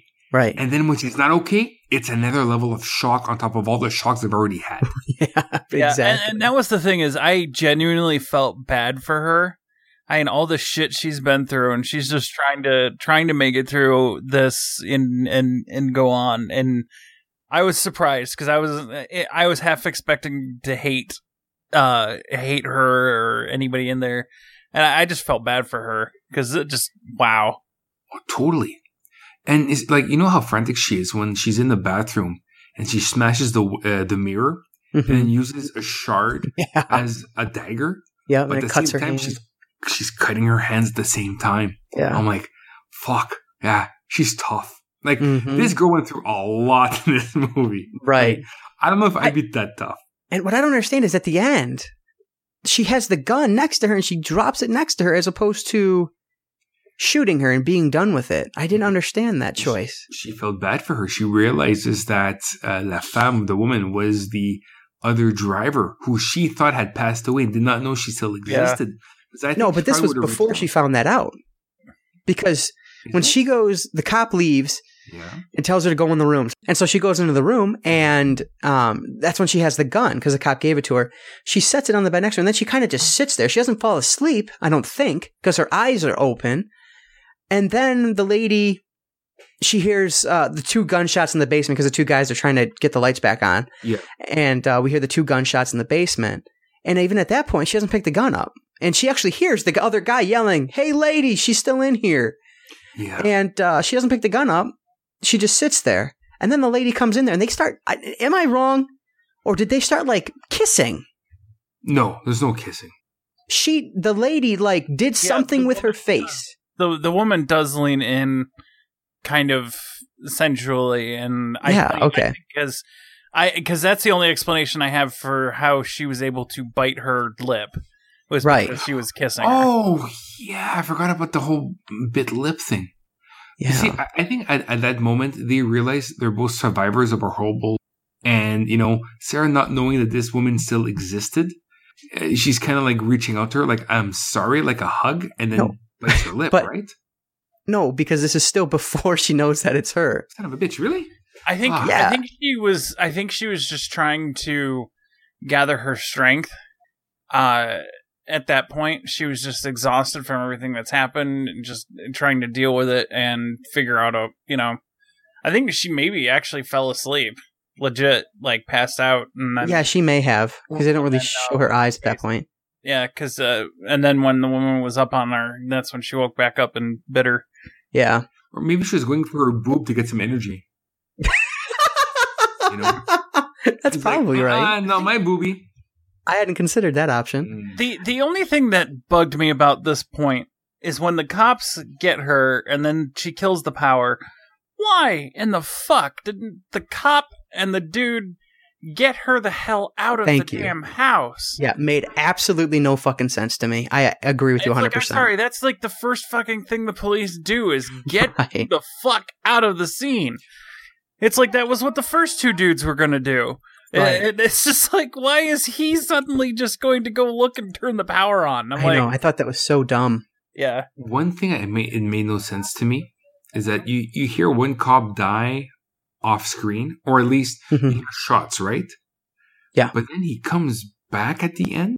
His eyes are all Yeah. red. That I, I didn't. So really initially- initially I was like, wait, what the fuck? Because she burned her, and I felt like she should have been dead. And then she found out that after she burned her, that uh, she was the other woman in the car, and she says, "They told me there were no survivors." And then the zombie cop thing, or the cop thing happened. And I was thinking, wow, he looks like a fucking zombie. Like, yes, did this film just fucking turn 180 degrees? Like, what the hell just happened? Like, is she not real? Is this a zombie cop? Like, now I was like trying to connect like the riots that were happening in the city with being zombies and everything. And then I was like, this is stupid. And then I was like, wait, no, I think what happened. Uh, do you want to say what your thoughts were first? Well, what from what I can get from watching it twice in a, this weekend yeah. Is that he got shot in the head, and Yes. his eyes were just bloody, and he wasn't exactly dead. Kind of like when the kid got stabbed in the, in the brain. You know, he Yep. still had some spasms of life, some impulses. hmm So I think this guy, you know, he he got shot. Obviously, his brain is he's brain damaged, and he's just on a kind of like natural like fight or flight type of you know mode. Yep. You know, th- that's what I got. But just the way the eyes looked, it looked kind of CG, like Yeah. zombie-ish, and his face Right. looked kind of like distorted. I thought they look. It, it looked like the she gouged his eyes out. Yes, I thought I, I could, I could see that too. Yeah. but I think his his eyes were just blood filled. Um, Ugh, yeah, which is worse. but uh, yeah, That's worse somehow. Oh, Oh. to- well, it totally. Like you know, you're, you're you're legit seeing red. You know, he he's Mhm. he's brain damaged. He doesn't know what he's doing. He's just seeing like it's like primitive impulse. You know, like almost You, you know what it is? You know what it is? This is a sequel to 28 Weeks Later, and the rage virus has hit France. twenty. That'd be fucking amazing. But no, I justified it in the exact same way. I that's exactly right. He, the cop's just acting on instinct. Yeah, Um, because he was so fucked up with the injury, he didn't know what he was doing or who he was attacking, so he just went nuts.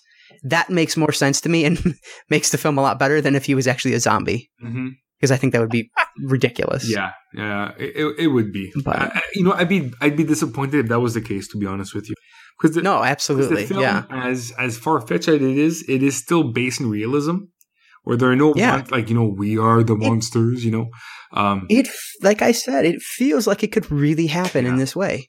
And, Okay, the the only problem I have, Uh, one of the other problems I have with this, and my wife pointed it out to me, and she was only half watching the movie. C sections don't work that way. Uh, because even when they cut into you that way, they have to remove a good portion of your organs and basically set them aside in a tray to get to the baby. Well, the organs were like And then down the the 'em back stairs. Well, the blood was all down the stairs, and we see a bit of intestine, but that's it. Yeah. Uh, yeah, I don't uh, know. I don't guess- know. It, That- it doesn't bother me at all because I know nothing about it anyway, and so Yeah. it worked for me I, I don't know. all it, the way. It, it only bothered me because it was just like I don't know. It, it, it maybe it's more because I really wanted her to live, and after all that shit, yeah. right. and it, just, it was just kind of like she gave up. I don't know that it that whole sequence just bothered me. But I think it was just so shocking that And the river of blood going down the stairs. I absolutely Oh. fucking love that. Yeah, and that's exactly how I described it too, like I a like the river. imagery. I did like the imagery of the blood Yeah. going down the stairs like that, but it was just like uh, that sequence. It didn't make sense to me. It, it just the way things played out. It's just kind of like, uh, You, you know what the most squeamish thing in the film is that we haven't mentioned? That I honestly like. I gotta stop eating my snacks type of thing. Is the title sequence when they're you know the credits are rolling Yeah, and it's like this like th- th- this meat and then you see like baby arms.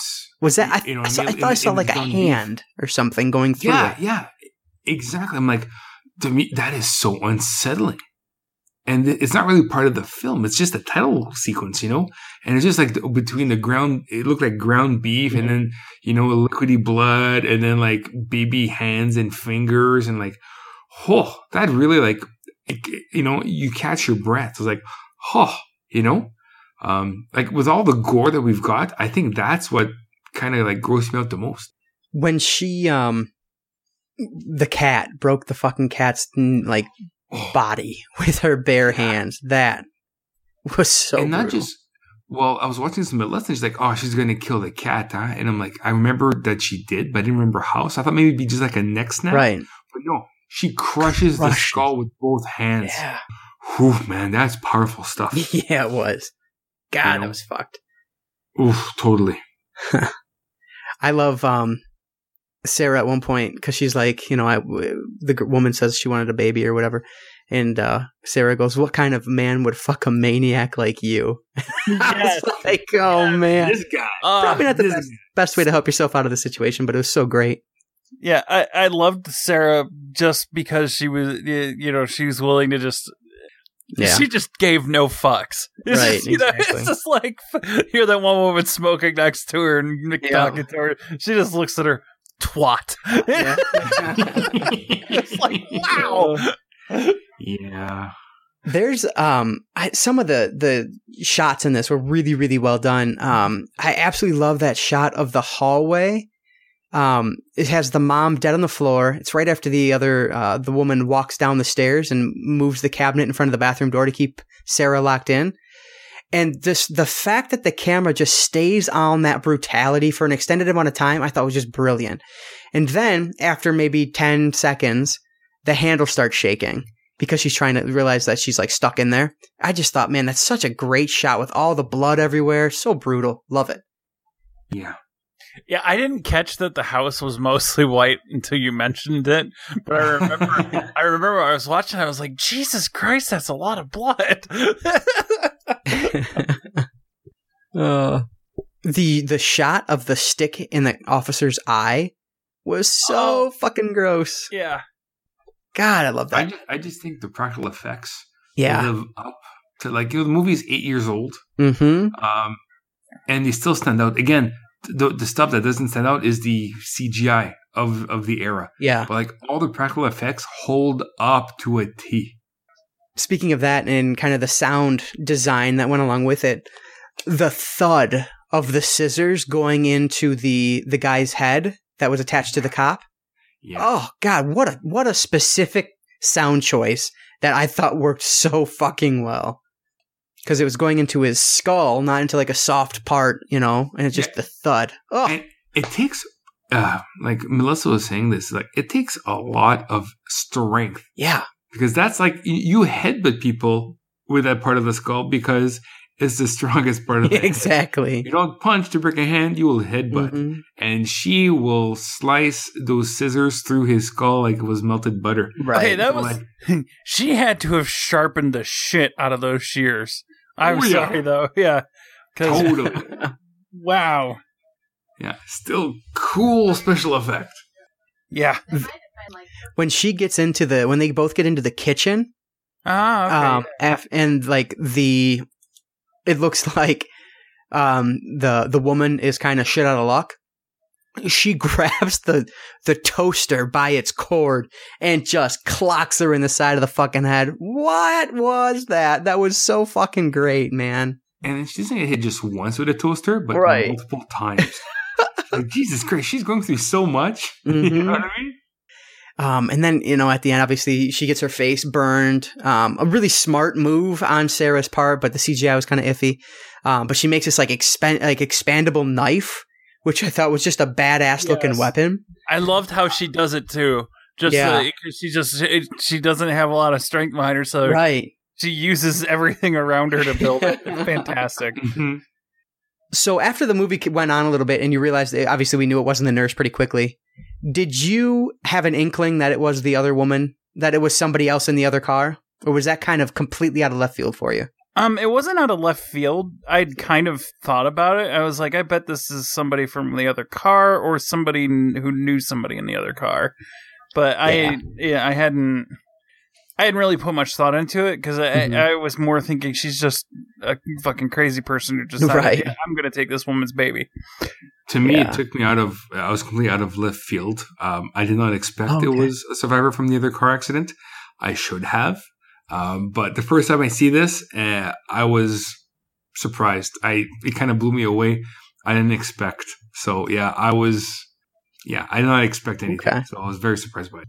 Yeah, yeah, I'm leaning more toward that. That's what I kind of I was guessing as the uh, as it went on was that it was probably somebody in the other car. I was just curious how it how it struck you guys, but um, yeah. So I don't know. I guess that kind of sums it up. So, um, anything else to add, um, or just do you want to talk about your final thoughts and your star rating?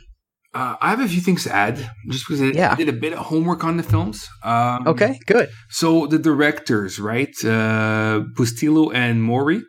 Yeah. So they got, uh, they became uh, writer director partners because they wrote and directed the film. Um, they met through a mutual friend, and it seems that they've stayed in the horror genre ever since. This was their first collaboration together, and then they made a movie in 2011 called Livid or Livid with uh, Béatrice Dalle. Apparently, Oh, okay. she's like their muse. She's been in most of their films. um, so there's Livid, which I now want to check out. Um, in 2014, a movie called Aux yeux des vivants, which in, in English it's called Among the Living, which just by the poster art looks badass. Hmm. And as well, um, I guess they got offered because this film is being remade or was remade. Uh, Yeah, Right. It came out this year, I guess. It's listed as 2016 film. yeah, I haven't seen it out anywhere. I haven't looked for it though. Um, Right. But I guess they were offered the, the the directing gig and they said no. But they wrote the screenplay. Um, Oh, I okay. don't expect this to be an, a millimeter's worth of gore than the French one. I don't like. I think this movie's gonna Mhm. suck. Um, but I still want to see it now. Oh, I'll definitely see it. Yeah. Yeah, and now and with the Sarah, her the uh, actress, her name is Alexa Paradis. She's the sister of Vanessa Paradis, and she Vanessa is the one that was married to Johnny Depp, and they had the girl together. Oh, okay. cool. Oh, they the what? So so Oh, they weren't actually married. They were together, but they weren't married. oh they were they were calling like Susan Susan Sarandon and uh, Tim Robbins. Something like oh, I guess. Yeah. Um, and then, so this is her only genre role. Uh, everything else I've seen of hers uh, on IMDb is all like dramas and whatnot. Um, Huh. but Beat- so, so get this, okay? So apparently Béatrice Dalle, who plays the woman, um, according to what I've read, she's a bit of a wild child in France. Um, in 1988, she attacked a meter maid. okay. And then apparently she was arrested twice for allegedly being in possession of cocaine in Miami. that's your she- girl. Yeah, well, again, she didn't wait for it to be legalized. I'm like, Béatrice, s'il vous plaît. Give it, a moment, okay? Uh, so she, she was arrested twice while filming uh, Abel Ferrara's The Blackout. And because of these um, arrests, she was labeled as an undesirable immigrant at the U.S. so that she lost out the role of Bruce Willis's wife in The Sixth Sense. oh, wow. Yeah. That's fascinating. So she's married twice. Uh, her current uh, husband, she met him in prison. She was doing volunteering in prison. Oh, I Oh. thought you were reading she was in prison. like Oz, right? Yeah. So she was doing volunteer work in the prison, and her husband was serving a 10 year uh, sentence for rape. Oh my god. Yeah. And they are married to this day. Wow. Um, That's fucked up. Yeah, just a bit, right? But you know, love happens whenever. Um, Well- she's also done a few genre films. Um, She's apparently in the ABCs of Death two, in the X for Xylophone, which I need to rewatch now. Um, and then she worked with the two directors again for uh, Livid and Amongst the Living. And apparently, her nickname in French, in France, I should say, is La Grande Bouche, which means the big mouth. So I, like, I think she's a badass actress. I kind of want to see her other films that are not genre related. Well, I want to see her genre films, Yeah. by the same directors. Um, but I want to know more about her because, I, as psycho as she is, before she got all deformed and stuff, I thought she looked gorgeous. Like she's a good-looking woman, and uh, I was just enamored up until she went all psycho crazy. Which, in a way, she was psycho crazy the whole time in the film, but still, you know? yeah.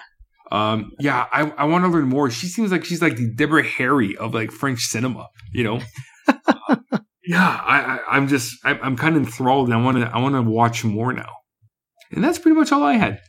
Awesome. So, what are your final thoughts on the film and your star rating then? Uh, me? Um, sure, yeah. Okay, I thought it was amazing. I, I think this is the my favorite film that we've actually done an in depth podcast about. Um, again, not having not seen it in eight years, I was re-shocked by the violence and gore. I remember loving it for the violence and gore when I saw it the one time. Why haven't not re like rewatched it since? I don't know. But I was sitting there watching and like I was redlining the whole I, I, I just I just loved the film. I knew what happened at the end. I just didn't remember some middle parts. And like the gore re-shocked me and it's in your face, it's bloody. Um but it also looks kind of real. Like like the the, yeah. the, the blood, like the dam the body damage that occurs in the film seems very real to me. It's not cartoony in any way, shape, or form. You know? Um like when the scissors cut the belly, it's squeamish. Like oh yeah. Oh my god, you know? Um yeah, I fucking love this movie. I don't know why I haven't watched it more than I have. Easily five out of four stars. like, like seriously, those who are gore fans, horror fans, like, yeah, it's in French. Who cares? Oh, I, I do have, I have need to nitpick the uh-huh. subtitles in my Dimension Extreme DVD. Some shit yeah. didn't make sense, you know. There's oh, really? Yeah. So it's just a few things, like a few words uh, were wrong like where they're going oh, you know, okay. Sunday, but it says Saturday in English, or you know, I was in oh. hospital. Oh, when the nurse says she was in the hospital or in labor for 13 hours, but the mm-hmm. DVD says 12 hours in English. Just little That's things weird. like that doesn't distract you detract you from the film itself. But I'm yeah. like, okay, come on, it's not the, it's not the same number. You know what I mean? Right. Like, come on, guys. That's weird. But apart from that, like, this is a Dimension Extreme release that's fucking mm-hmm. extreme. It is yeah. a must have if you are a horror fan. All right. So Mark goes four out of four. What about you, Ash? I was not as enamored as Mark. Uh, I thought it was really well done. I did like the uh, it. Uh, it hit a lot of the right buttons for me, but there was just some of the stuff. It was just this is dumb. Um, you know, like the fact that the cop wasn't trying to get her out of the house, and, and a couple other things. It's just like, eh, come on you know, it, it, there were ways that they could have worked that around. Um, but no, I think I think the the lighting, especially at the beginning, just setting the mood, uh, things like that, and just the I wasn't prepared for the not necessarily the amount of the gore, but how visceral they got with it. That was really well done, and and not I usually don't. I'm not I haven't been as into the gore as I used to be, but I mean, this was the way they did it. It worked for the film for me, and it wasn't like, uh, you know, it, it made me wince, but I wasn't uh, like they weren't in love with it. I guess is the way I want to put it. You know, they, it, it worked for the film as opposed to, you know, it, it, it, worked for the plot of the film as opposed to we're going to focus on the gore because we have no plot, um, type of thing. Um, mm-hmm. So I don't know. I, I give it a I give it a three out of four. All right, very good. So yeah, my final thoughts here. My star rating. Um, I really didn't expect any of what Inside delivered. Um, it is one of the most relentless horror films I've ever seen, and it has incredibly realistic gore effects to back it up. Um, it is nauseating and powerful and brutal and as violent as any home invasion film I've ever seen. Uh, the score is haunting and, and, one I would absolutely love to own on vinyl, like I mentioned previously. I, I mean, I literally wanted to fucking stand up from my seat and walk around the room at multiple times in this film because the violence was so just overwhelmingly realistic. Um, the directors do an incredible job of making the silent moments scream with violence and keep everything subtle until they need to unleash the bloodshed, which happens pretty early on, fortunately. I mean, just wow. This has, it was nothing short of a fucking experience. I will never forget the first time I watched Inside. Um, and that's about as high a praise I can hand out.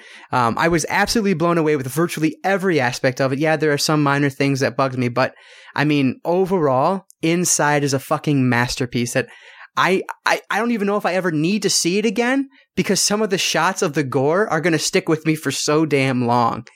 Um, so I obviously give Inside four out of four stars. Absolutely loved it. I'm so glad we watched it. Do you guys know there has been only one film that all three of us have ever given four stars out of all three of us given four stars. Did you know that? And do you know what film that is? Avatar? Hmm. Haven't reviewed It's not Avatar. I have. We all gave four out of four. I have no idea. So I want to, and I'm already in the process of starting it, create kind of this like Cinefessions Hall of Fame or the, the Cinefessions canon is what I was calling it. And the only films that are getting in there are films that we all agree on are four out of four star films. And now, of course, with our rating system, four doesn't mean perfect. It just means excellent. So take that for what you will. And there's only one film that we've discussed on the podcast that has received that rating so far. And that has been Quentin Tarantino's Pulp Fiction. Huh. So it wasn't. I know, and I find that fascinating because we've gone through Tarantino's entire filmography. We've gone through so many different movies and, and shows and things on this podcast, and only one out of the 71 episodes that we've done has, at least in the in this current era, so this era with Mark has received, um, or the actually the arc era. So since Scream, so since episode nine, I believe it is, only one thing has received four out of four stars from all of the all of the panel, if you will, and that is Pulp Fiction. So that is our lone film right now in the yet to be published Cinefessions canon. So you're telling me that Costas Mandylor is not in the Hall of Fame yet? Isn't No. that isn't that He shocking? never will be. It's that, and it's ah. that asshole's fault who just talked. It's Ash's oh, fault, damn it. Gosh, we, we, we need we need to get you with the program, son. Yeah, no, you know what? Fuck Costas Mandylor. Fuck oh my god. Mandylor and the goat ass. I was I was hoping this was going to be film number 2 in the canon. and then and then Ash showed up. God oh. damn it. Two out of three ain't bad. That's right. All right. I'm so Just kidding. Oh man. All right. So that is our review for the week of Inside. Next week we are talking about 2008's The Strangers. So make sure you watch that. Now let's move on before we end today to the Besting the Backlog Challenge Round 8. So this is where we try to conquer our personal backlogs one week at a time. And as a reminder for this feature, each one of us will take a look at the other's unwatched pile, be it their home video collection or one of their streaming services like Netflix, Amazon Instant Video, or Vudu. And we pick one film from that list that the other hasn't seen yet and challenge them to watch it before the next podcast, where they will then give a quick review of said film. So this week, Mark, you were watching um, Pro Wrestlers versus Zombies, which I'm now realizing why you waited to talk about some of the things you did this weekend. Um, and Ash, you watched He Never Died, and I watched Flatliners. So, uh, Mark, let go ahead and, and start with you with Pro Wrestlers versus Zombies and your weekend escapades. Okay, so this weekend I went to a uh, wrestling show at uh, the Legion on MacArthur in Ottawa, the C4 wrestling uh, show called Shockwaves. Do you guys chant C4W, C4W? Ah, you know what? I didn't. I think someone Oh, that's a little tried, disappointing. but Yeah. it's uh, like it, it's C four. Pretty much, it's C four, which is like capital. Honestly, I don't know what it stands for. Uh, I'll be honest. Yeah. I, I just don't know. All I do know is that every show I've been to in the last year have been a blast. So Yeah. I watched this before going to the show, and um, I was surprised at the movie because one of the wrestlers that was in the film was appearing at that wrestling show. So of course I had to get something signed.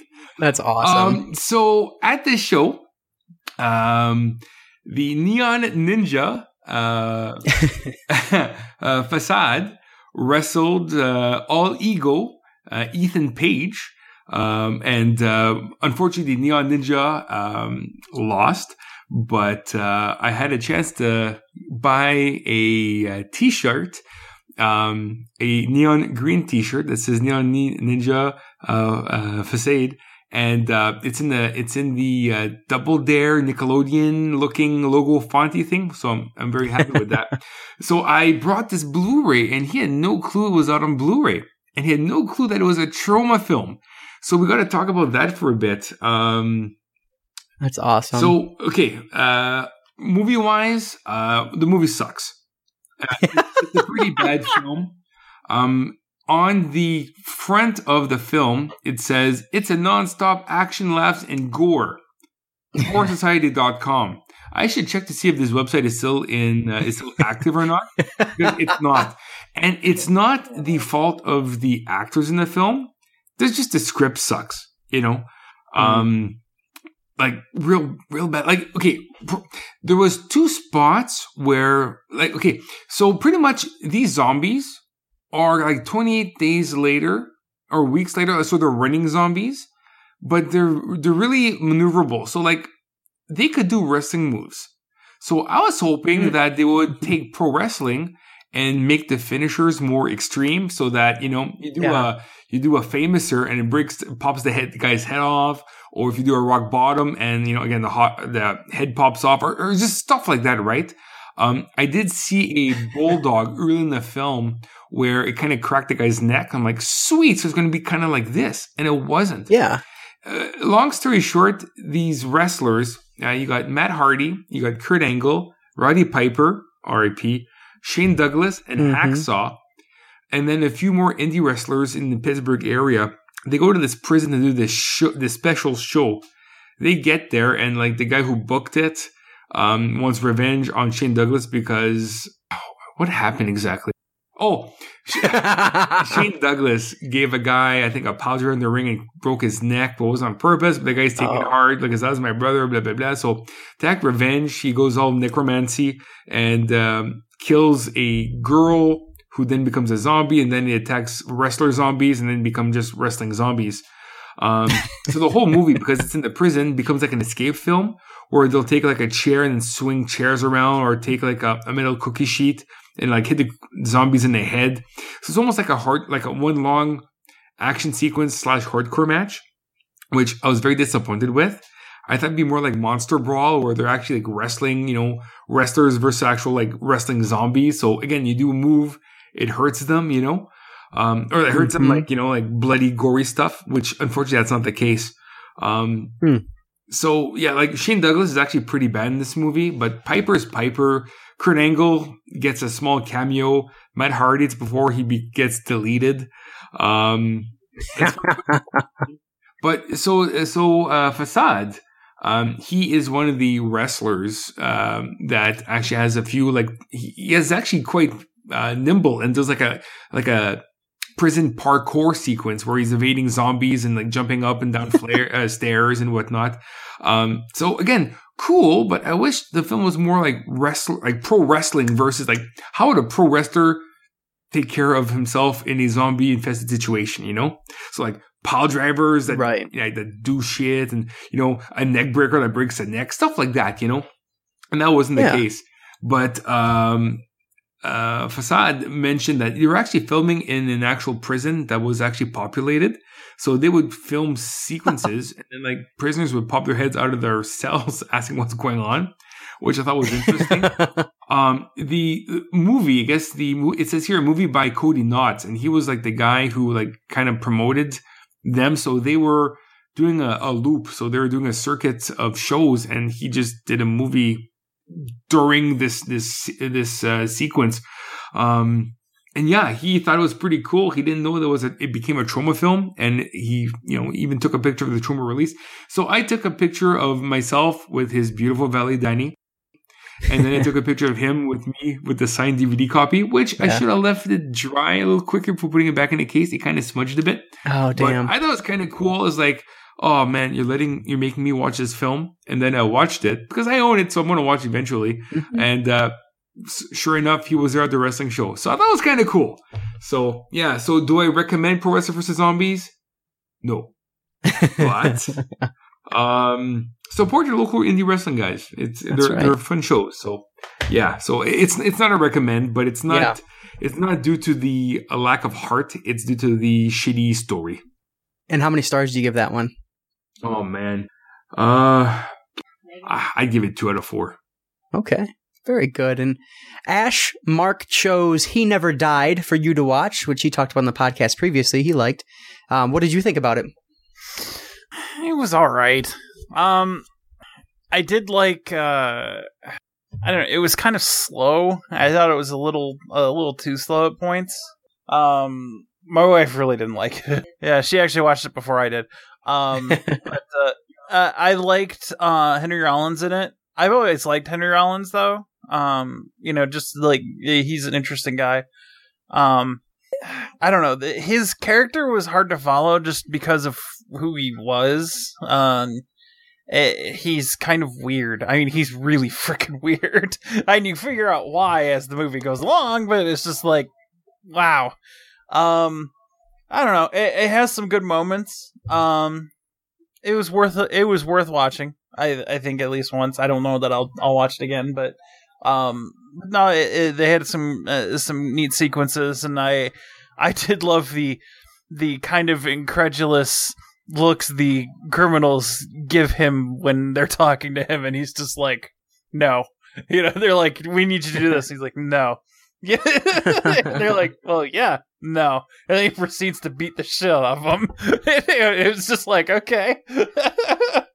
uh, so remind me what that one's about again. I don't remember. This dude's uh, immortal, um, and uh, he ends up you end up he ends up uh, running into his kid and, and gets involved with the mob because his supplier uh, of uh, uh his of uh well it, this is kind of a spoiler uh so i won't go into too much what he eats but it's not exactly great.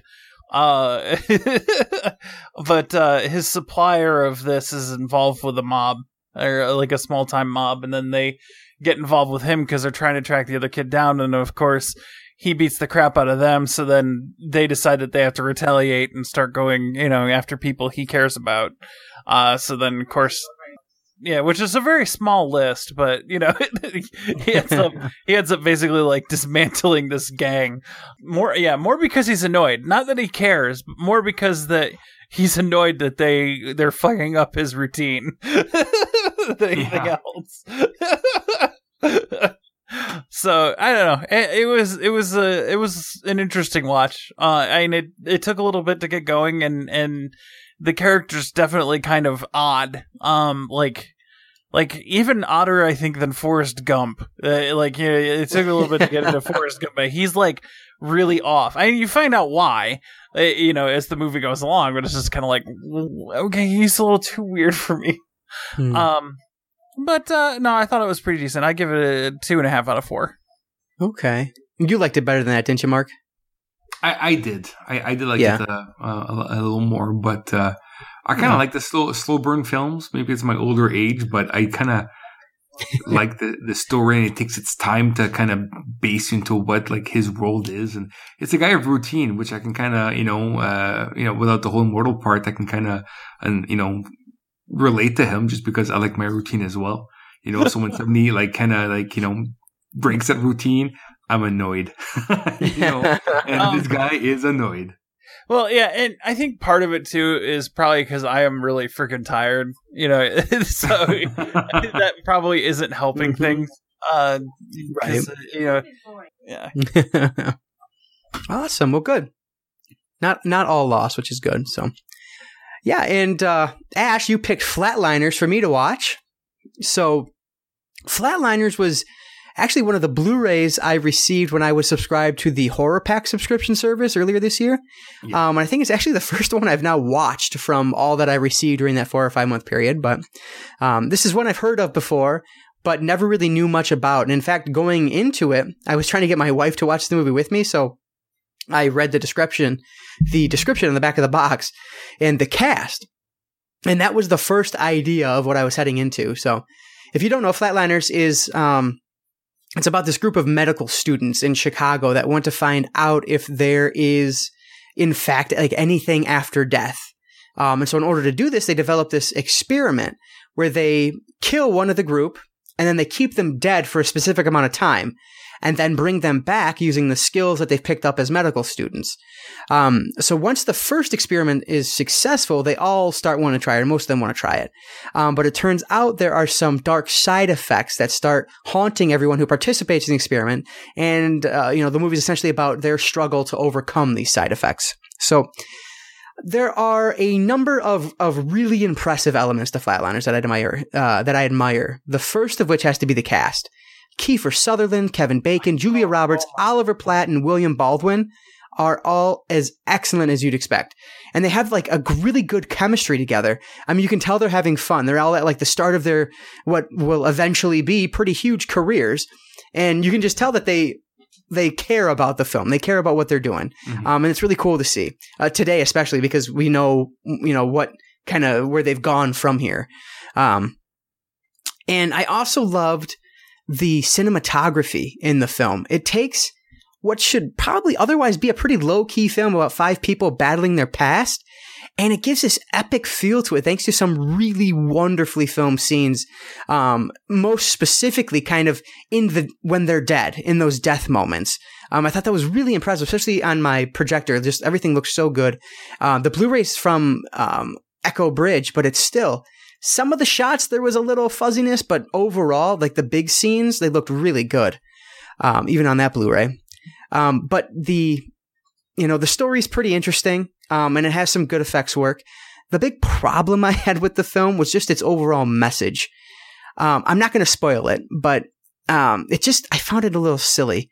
And I really didn't think it needed to be as heavy handed as I felt it was, especially with the last shot of the whole thing. But again, I'm not going to spoil anything here, but, um, I will say that it's a religiously themed film, um, which I don't think it needed to be. And as someone who tends to stay as far away from religion as possible, I just wanted it to be more horror and p- less salvation.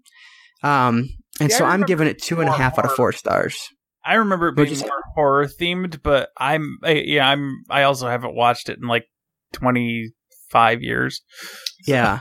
yeah, I mean, there are definitely some parts that are pretty creepy. Um, it's just the overall big picture.